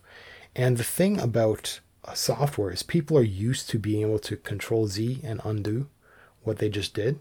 And when you're working on audio you might have to do that um, oh, quite frequently because you might be making a change and then listening to it and making sure that your change works for your ears or undoing it doing it a different way etc and just going on and on. And i was doing sweeping track wide changes for normalization and noise removal all this all this stuff right? All the hard stuff. And the thing is i i it would just spit out an error error and die. And I, I'd try to open it up and it would whine about recovering and then it wouldn't recover and then I'd, I'd just have this blank track and it would destroy what I was working on and it was awful. I'd have to go and restore from backups and I'd have to start from scratch. And I've wasted so much time. It's just like a good waste of a half an hour every time this kind of thing happens. And I because I'm the type, I go and I explore and try to understand what's going on. I look up the error messages and like I must be the first user to ever have this stuff happen because I get no results looking this stuff up. And I I finally figure out that it's because I'm running out of hard drive space because the undo buffer is tr- is keeping a copy of the project snapshotting every time I make one of these sweeping changes. So it's like an extra gigabyte every time I make one of these track wide changes. And I just ran out of space because I was doing all that stuff for track one and then all over again for track two. And it was just ballooning the size of this thing. I hadn't noticed it before because what I was doing is I would be using it across a USB 3.1 Gen 1 uh, dock, and that drive had a lot of space. But it, it's slow because it's it's USB 3.1 Gen 1, what people incorrectly call USB 3.0. And so this, the, now I'm noticing this problem. I copied it over to make it go faster, but now I have hard drive constraints. I'm solving that by moving stuff over to a different internal drive. It's like a different internal SSD, and it's uh, so the problem will not happen again. But that has obliterated a bunch of stuff that I was working on, making this editing so much harder. Ah, it's just unbelievably annoying to have this kind of stuff happen. Um, so moving moving right along. I, I hope to make that minions problem. Um, moving right along. Um, I don't feel happy anymore. Well, wait a sec. How's it my problem? It will become. Uh, we'll talk about how you do the voicing things, but it's. I bumped. So, when I did the. It's a long time ago when I did some recording. The video stuff? And then. Yeah. And then I cleaned it up. Um, you mean cleaning up the audio? Yeah, cleaning up the audio, normalizing bass and equalizing and such. Oh, that would have been nice to hear because you could have helped me. I had to learn this from scratch. You didn't. I didn't ask. Okay, well, yeah. You knew I was doing recording I, an actual. I did. I assumed that you had no competency whatsoever, so that you were you'd be useful. You you'd be useless for asking advice. I mean, the phrase is all there. The one time you don't ask. I mean, you're the one that doesn't want to be like relied upon. so I wasn't relying on you. The one time people don't ask. Oh well. Okay, so so you had some previous experience doing audio editing because you were doing do, do you do you wanna do you want to talk about what you were doing the video recording for? I mean, do you want to? Because because it's kind of anonymous, Not- isn't it for you? The video stuff. Mm, sort of. Yeah, he does webcam modeling. Yeah, I just use a green screen. you, you, you use a green bodysuit so you can paint somebody else over top of you. We get you like a crash test dummy suit. That would work. Oh, jeez. Somebody out there is doing that. That would be hilarious.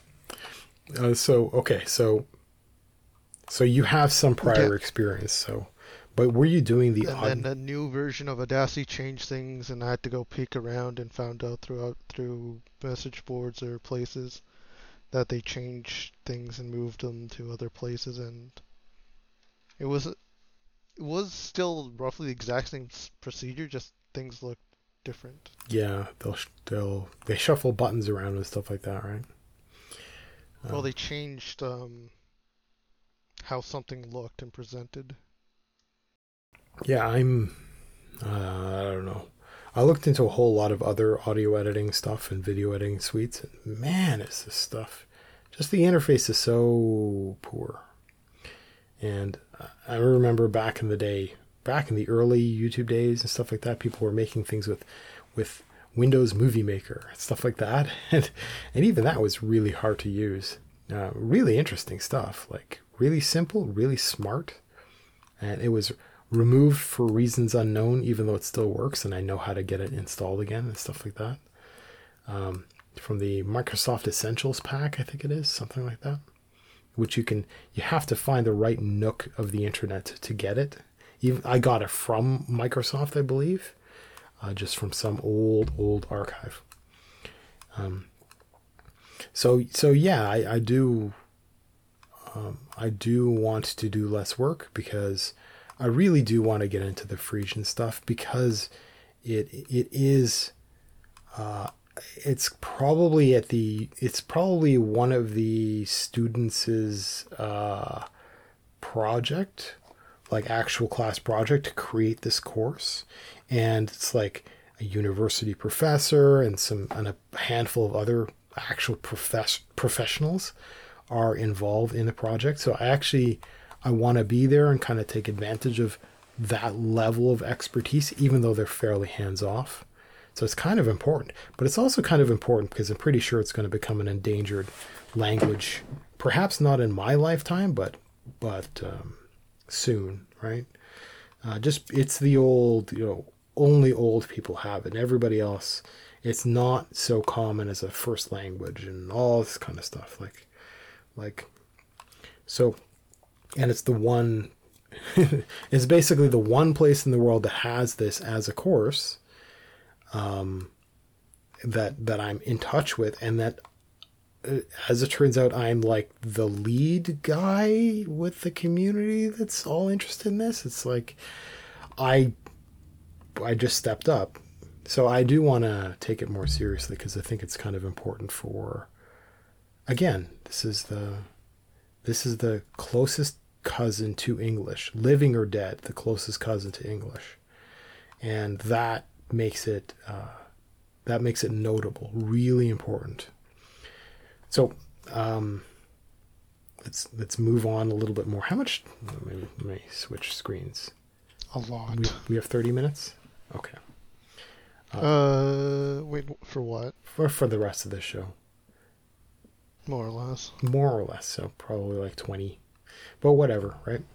Okay, so have I talked about? I've I've talked a little bit about putting my room up on jacks, and um, it has opened up the floor space and revealed just how dusty all the corners are that I've had bins in and stuff like that.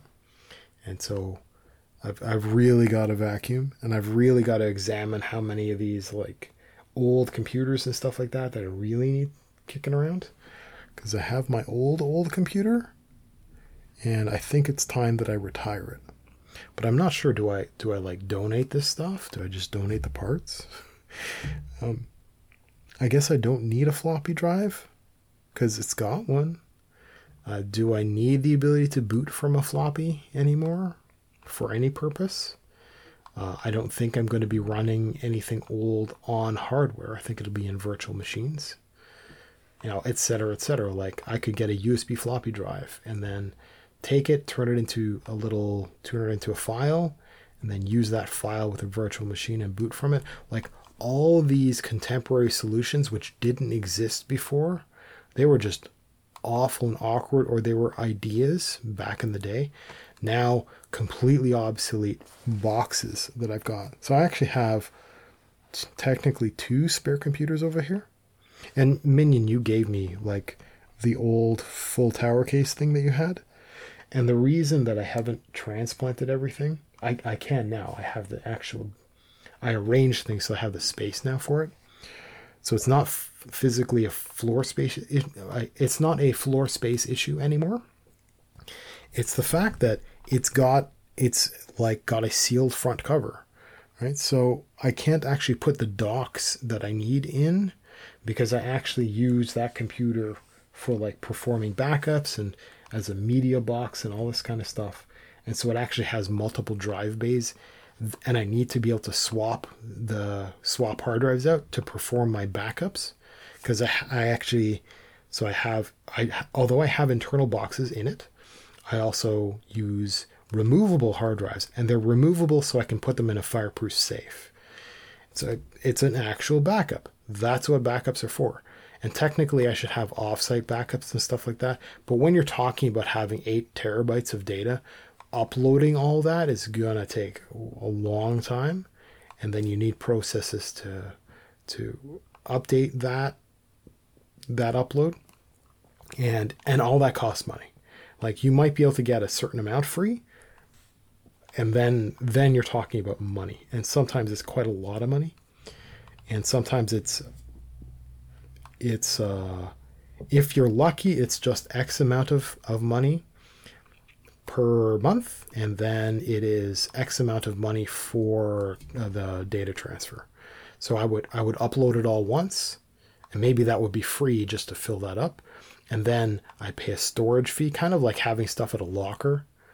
Um, and then there would be a, a transport fee. If i ever wanted to to get it all back because because my continent sunk into the sea or something like that, then I'd have to pay a fee to get it all.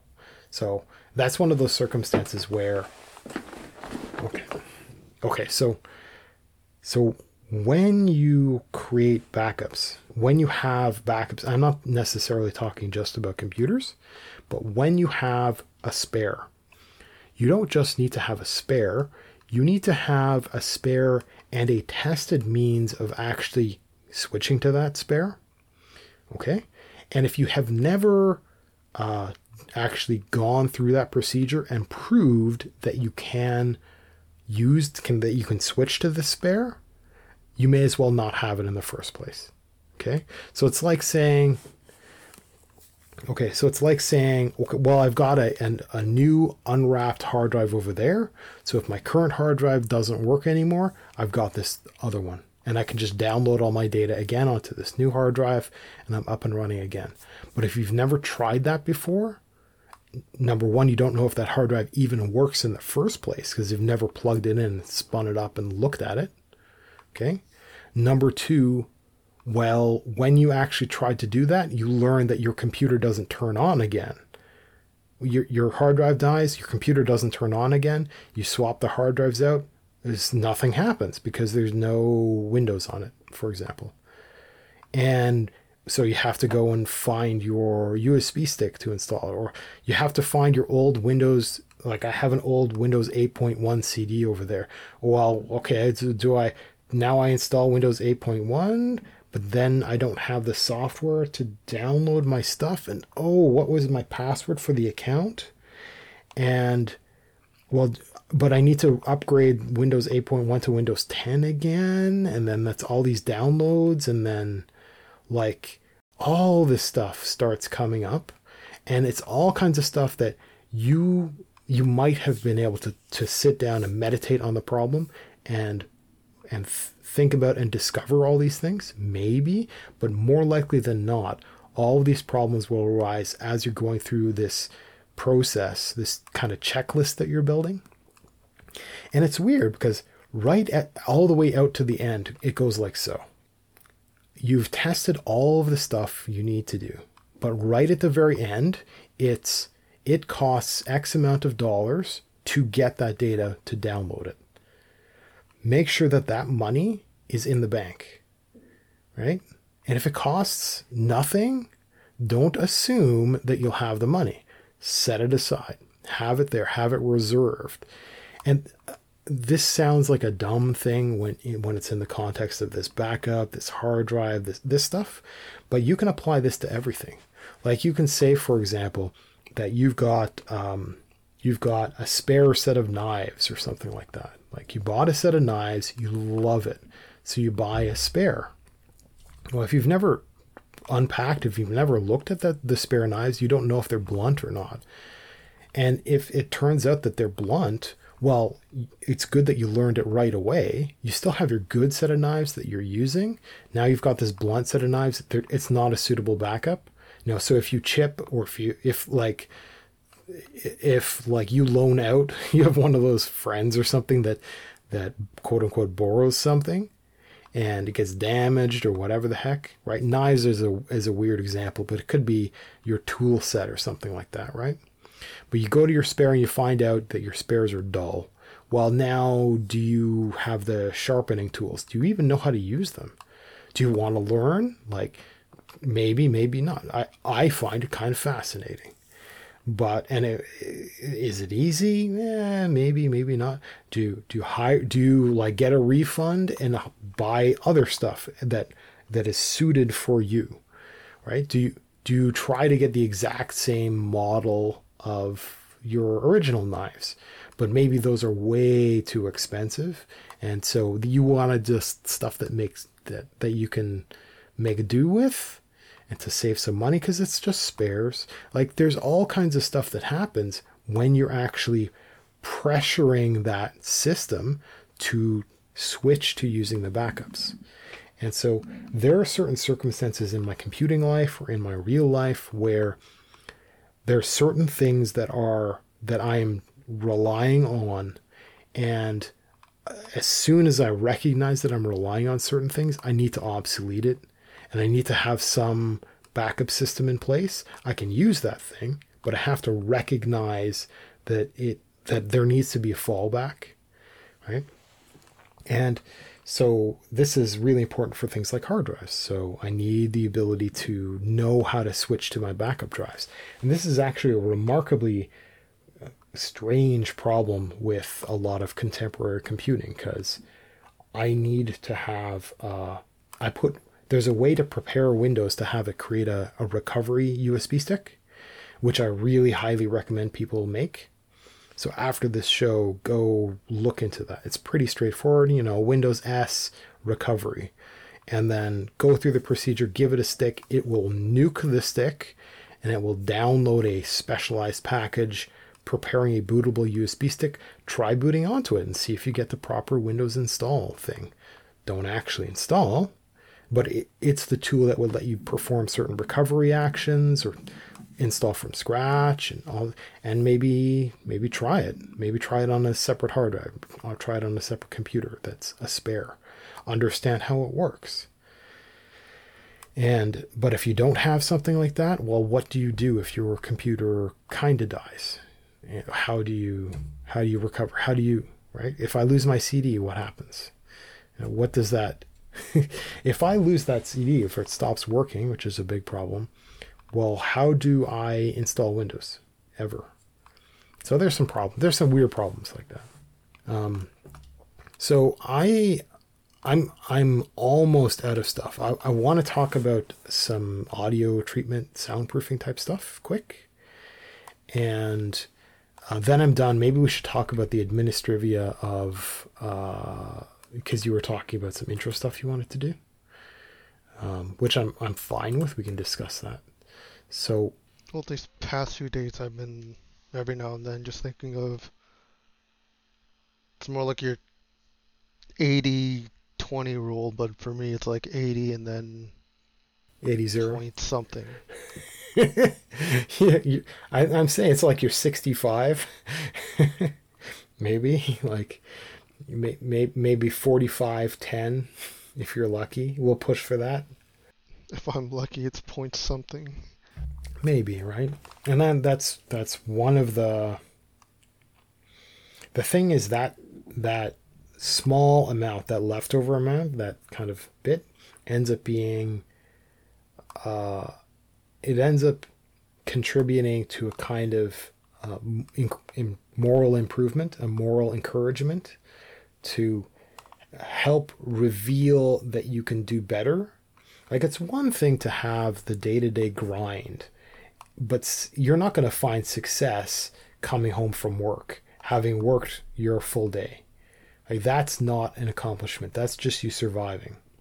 And if it's like that from your work life to your social or family your home or hobby life however everything works and at the end of it all you've done is just accomplish the same as before well that's it. That's that's not an accomplishment. That's just surviving but if you if there's this tiny sliver of time that you use that you will recognize in the future that you've used to improve so that it isn't just surviving it's surviving plus a tiny bit of improvement the next day you will benefit from that improvement. It will encourage you to to repeat it to try a little bit harder to uh, achieve a little bit more to learn a little bit more whatever and then the day after the day after and it depends on the person right? So you maybe uh, every year you spend a weekend working on something new.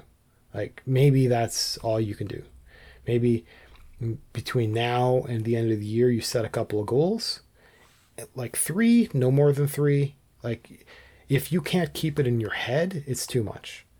Uh, and you don't necessarily need to keep a list of requirements you just just keep your goals in mind and be like well this year i want to put out my video. I want to put out my whatever. I want to want to create a logo or i want to you know put my bed up on stilts or i want to and that just it's and that's it.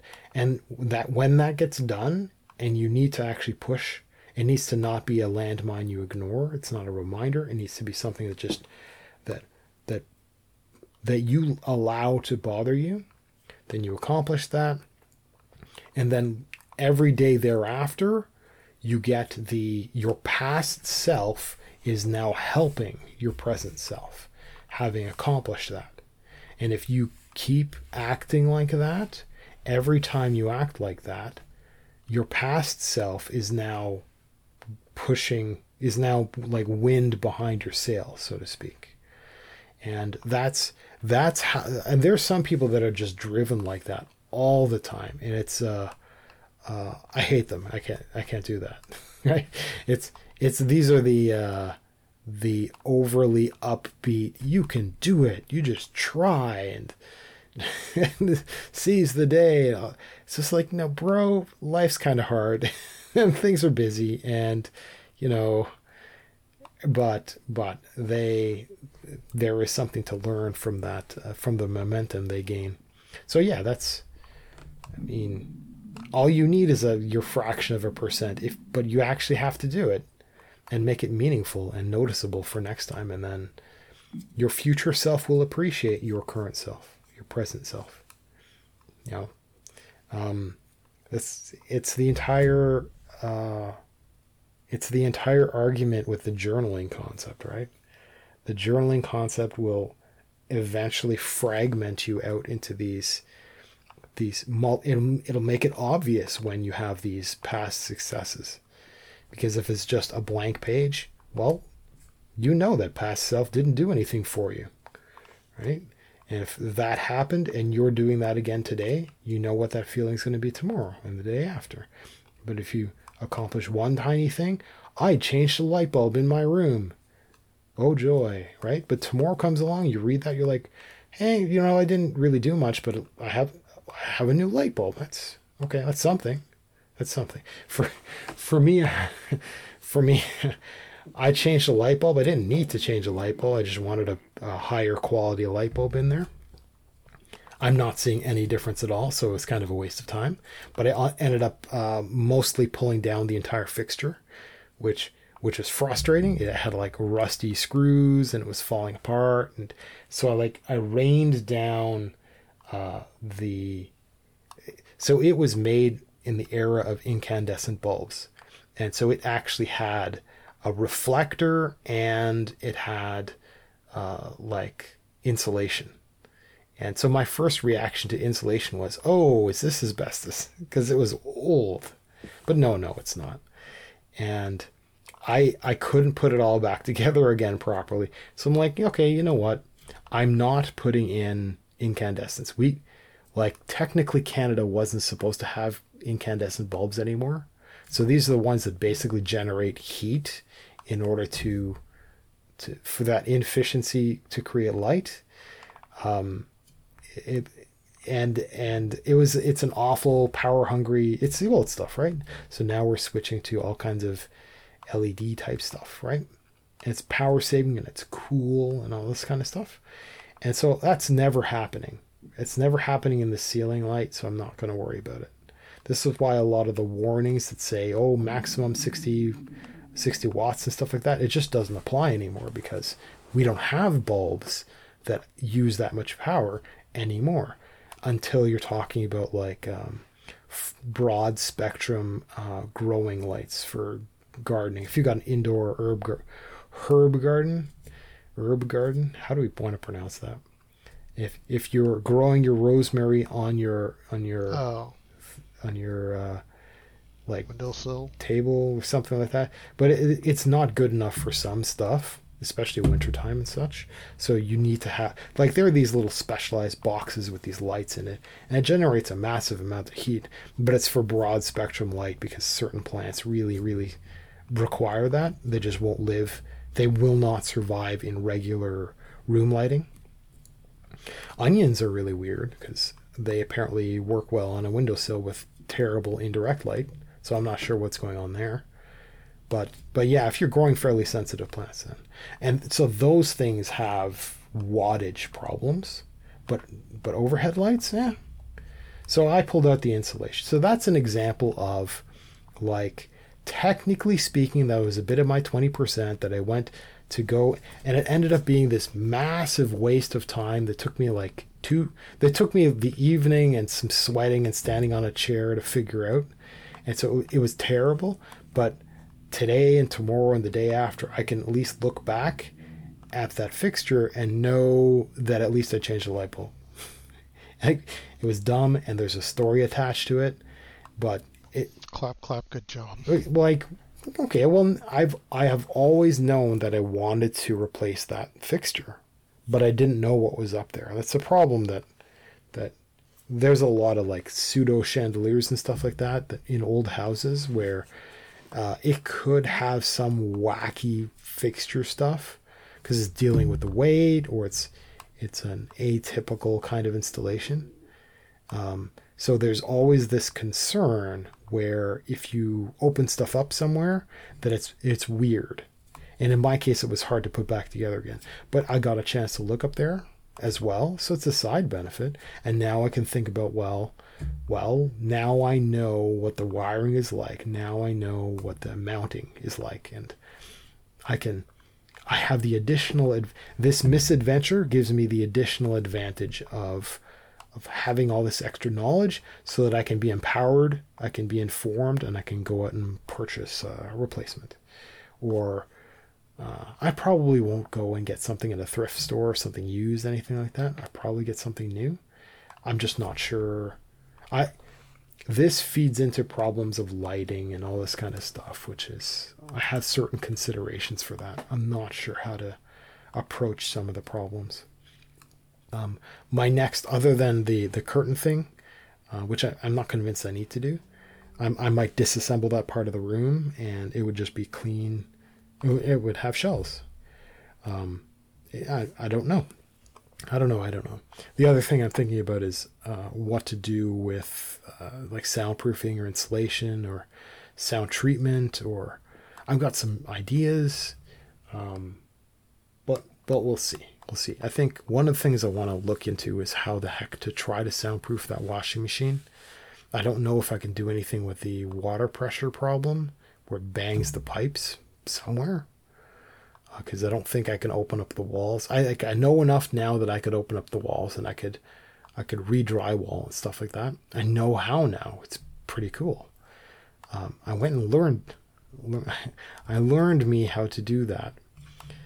And but I'm thinking of putting the washing machine on like there are these special rubber cups that you put underneath the feet, and it would prevent it from making so much noise when it's kind of like wobbling around a little as it's as it's uh, doing its its washing as it's doing the the because it's moving a whole lot of clothes and water around.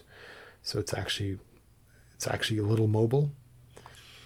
Okay so uh, I don't understand what I meant by my last point. So I'm pretty much done here. Uh, meaning, let's spend some time talking about our um, the the intro stuff.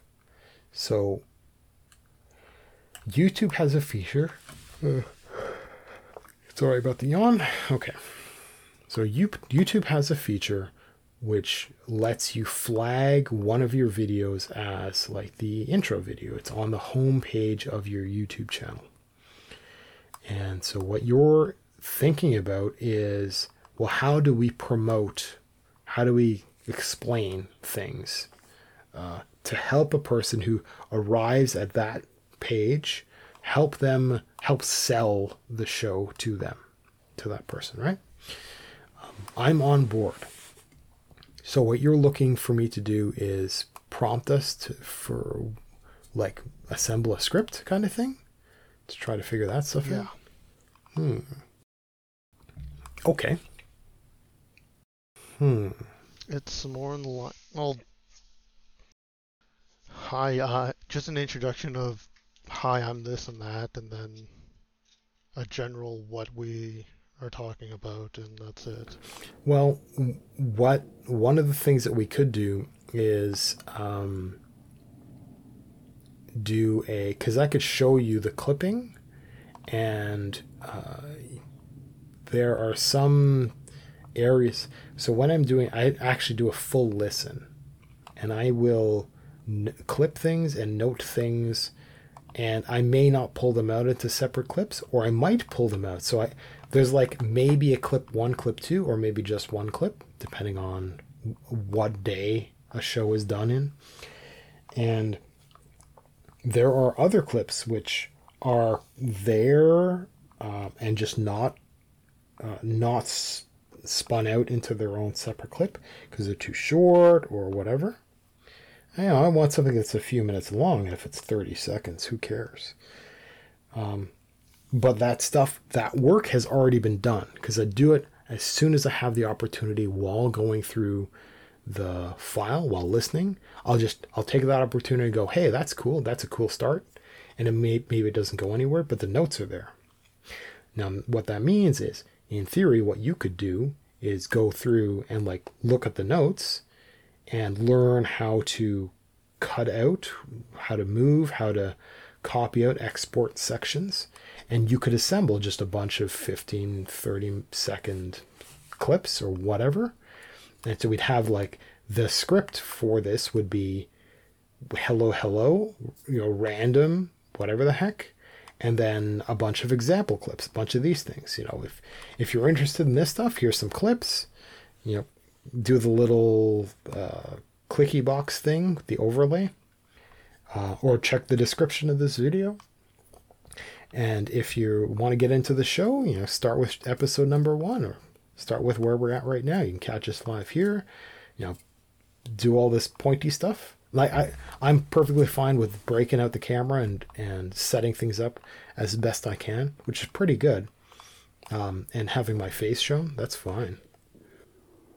So really, what it comes down to is what you want, how you shape things, and like you're in charge. You tell me what you want to do. So just as the the concept of that was just a sort of like a greeter at the door, but Basically, yeah, yeah. the- One of the challenges is the notion that this might be the first impression that people get. And And it's a little bit scary because technically speaking, every show might be the first impression that people get. That's why I'm trying more and more to make that that first five minutes good. To get the administrivia out, to push it away, to ignore it, for us to not have any of that chatter that that we have to I cut that out of the the finished product to start right into the first topic. I want to lead with our best foot. Uh, so every show is a little um, nerve wracking in that sense. Everyone is very important. And so that homepage video is also very important because it, it's probably also a first impression. Right? So somebody might be interested in video one. They they look through it, they're like, oh, this is these guys are pretty good. I wonder what they're all about. And they'll click on our our the name, our channel name, and this is the next video that auto plays or whatever. So yeah, it's important. Um, so yeah, I mean, our the style that has been most successful is uh, to to not do one of those, you know, hey guys, what's up, everyone, and then have the thirty second intro with the animations and all. It's just like, just no. Hi, this is what we're all about. Hi, I'm this. Hi, you're that. This is Minion. Shut up, Minion. And this is, I tend to ramble a lot because Minion doesn't know how to talk yet. I'm not giving him much of a chance because why bother? I mean, this is what happens. Here's a couple of, of yeah, per- actually, that sounds perfect. Why? That sounds per. That sounds somewhat perfect. See, that was an example and then of it. We'll, and then we'll change it. And then once I actually get brave enough to speak more, we'll update and go dot old, make that old, and then make the new one. Sure. Hi, I speak a little bit more. No, quiet you. well, yeah, it's and and then like here's a few examples of how awesome I am. just like here's all the examples of how awesome you are. This is well, this is just a small selection. I mean, uh, you know, it's like hundreds of hours of content here about how awesome I am, obviously. But here, I'll just give you, it's not the best of, because that would just take too long. But here's some, you know, they're adequate. And, and like, just some examples. So this is like uh, time management or some business stuff or some random stuff or a little tech or, you know, you can also follow us because we have no idea what we're doing I mean, Minion doesn't. I'm I'm pretty good, obviously, but says Minion's learning, and as we're growing, we're talking about what happens with this show. We're talking about behind the scenes. Hey, if you're looking at doing something, you're not going to be better than us, obviously, but you can at least learn a little bit. Learn about uh, some of Minion's mistakes and see if you can. Obviously, you can do better, but we'll give you a leg up. Learn about lighting if you want to be on a webcam. Learn about audio treatment.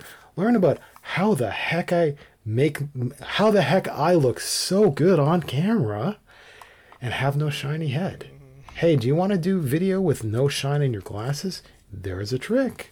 I can teach you all these things. The show's not about that, but it's there a side can't benefit. Really be shine in my oh, actually the monitor reflection. No, no. Yes, you can actually film with no shine in your glasses. You can even turn your head around now, there's some limitations with that. This is one of the things I went and learned when I was looking at uh, like head glare, is is learning about glass reflection, and it's all about where your lighting is positioned. And you can still light a person quite well, but the trick is to have a large diffuse. I can talk about this. The large diffuse light, like the sun, off in the distance, has to be nice and bright and really diffuse because it's when it's a tiny little spotlight, you'll see that tiny little spot, that glare, and as a person moves their their glasses with their head, right?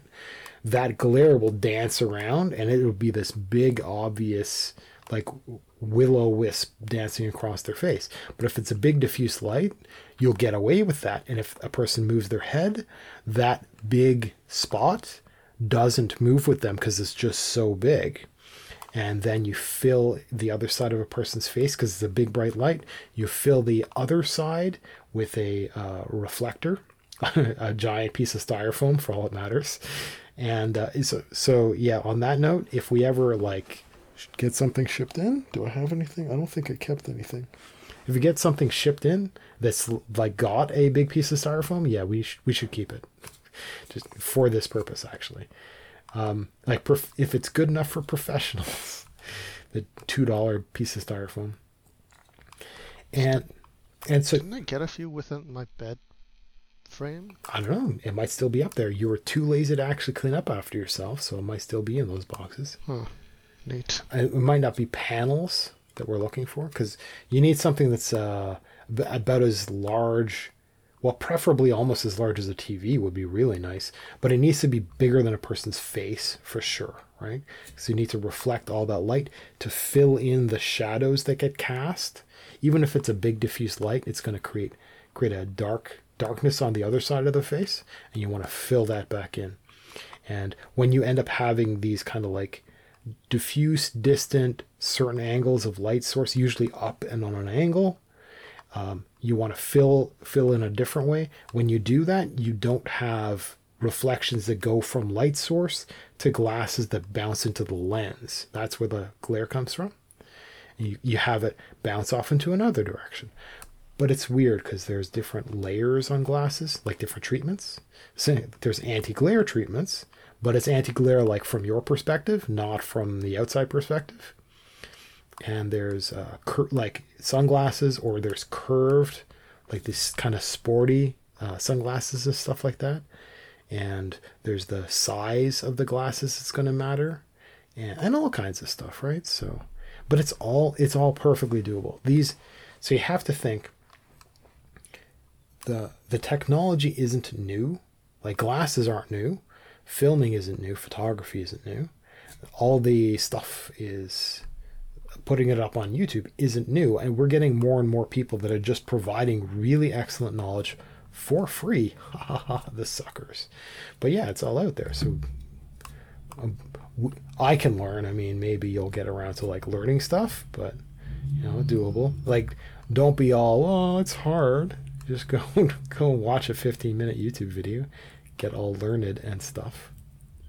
At any rate, so so yeah, I mean, just like it's an intro video. Probably the best thing to do is to not try very hard, because because that's like like, and don't stress it, and just just be be fast and loose, be honest, and get a bunch of good clips and whatever that can be updated. Like if ever you going forward when doing the audio editing and listening through a show if you come into something that just is sounds really cool as a little intro clip like just a sentence or something be like oh man i'm just going to keep that for later. And just yoink and put that into like the the folder of interesting stuff. And it's just tiny. And then after a little while you're like it's been a while. Look at the look at the the junk folder so to speak you're like, hey, let's just make a new intro video like right now. It's been a month or two, whatever. Go put it together, done. And it's like the best of for the last the the best of tiny clips from your estimation, right? So you probably have bad taste, but we'll we'll work on that. And and and whatever, just put out a new one. It's not hard. And that's it. And Like we could reuse the the our boring high I'm stuff. Um, yeah, yeah. So we're almost done. Is there anything else you want to chat about? After being demoralized like that, not anymore. Well, I mean, stop sucking, and then I'll, I'm just, I, I, am just saying it like it is. Stop. I'm just, stop being me. God. I'm agreeing with you. what could go wrong with that? Uh, Look, they, all you need to do in life is um like it's the old know what you want and then go after what you want. But mm, and I've I've already like pointed you in the direction of of how to think about these things. Um but all you really have to do is like look around at the the landmines that you've got right now.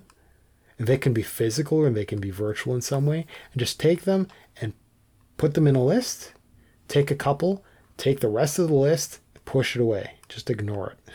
right? You take your few things, just get them done. Get them done this week, this month, I don't care.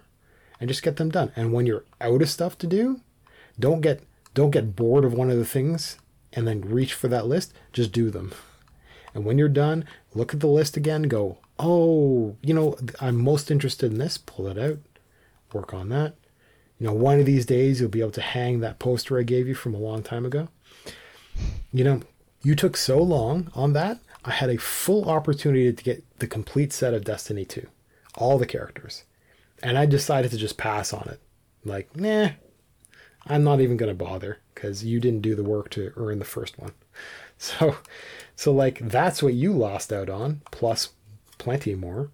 So, you, the world will pass you by, um, and you may not care, but you're going to start having more and more regrets uh, as you look back at your life, and you don't have the posters on the wall. You don't have the whatever.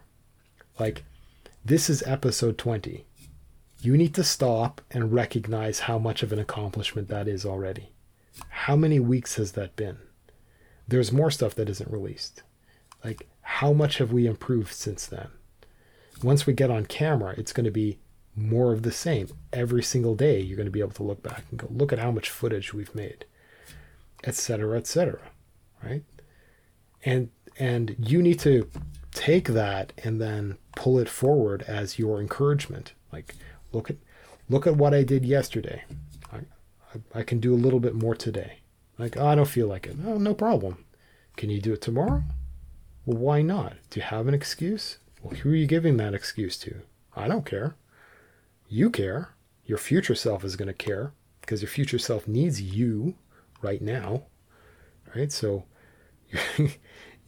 you are depending on yourself. Stop letting yourself down all that and all this kind of nonsense. Anyhow, just do it. To the the the pump thing from what's the guy's name? Wesley Crusher. Who? You know, oh, so, so the actor in Star Trek: The Next Generation, uh, for oh. one of the oh. characters, was an absolute insufferable. I didn't. I I don't remember him that way, but a lot of people just hated that character, and uh, the actor uh, is a little insane and really hyper aggressive and it's just meme worthy hilarious and it did one of these one of these oh so privileged rich person you know the the, the like only a white guy would act like this would like give the motivational advice just to ever okay i'm not so white that it's bad for me i can do it obviously i can do it but he acts like such an insufferable jerk, just saying, well, you can do anything you want in life, which is a lie. Just do it, which is a lie. you know what? You just. Oh, you mean Shia LaBeouf? Yeah, that's his name. Yeah. Yeah. And, uh, and it, you know, it's not true that you can do anything. It's not true that you can motivate yourself. It's not true that you can accomplish anything you want. Uh, these are all lies. These are all absolute lies. But you can do some stuff. There's some stuff that you like that you should work on that you can do a little bit better, right?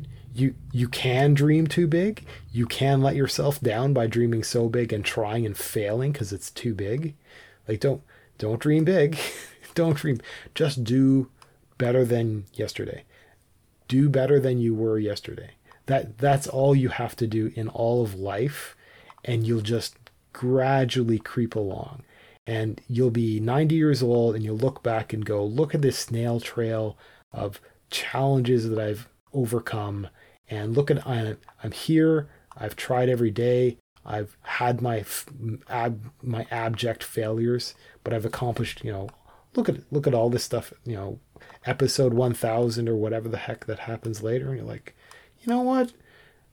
We had zero subscribers at one point. You know, now we have 10. This is awesome. You know, it's, it, it's just tiny, tiny victories. That's all people need. And these dumb celebrities that just want to virtue signal all over people by going, you can do it. Like, no, I don't need your advice. Like, no, just no. Anyhow, so we're, we're done. This was episode 20 on 2020 0920 which was that's a that's a date that's the twentieth. That's a that date is never going to happen again. Never. It's really special. So what the twenty thing? Yes. Never again. Every day. Well, let's see. Every date is special, but you know, I love when people say nonsense like that. Anyhow, Ha! You're wrong. what? December. What? 2020, 12, 20? Yes. I don't understand. Then that will be the You only. Then that'll.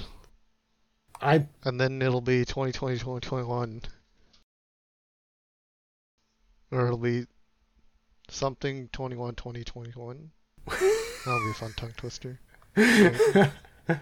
uh,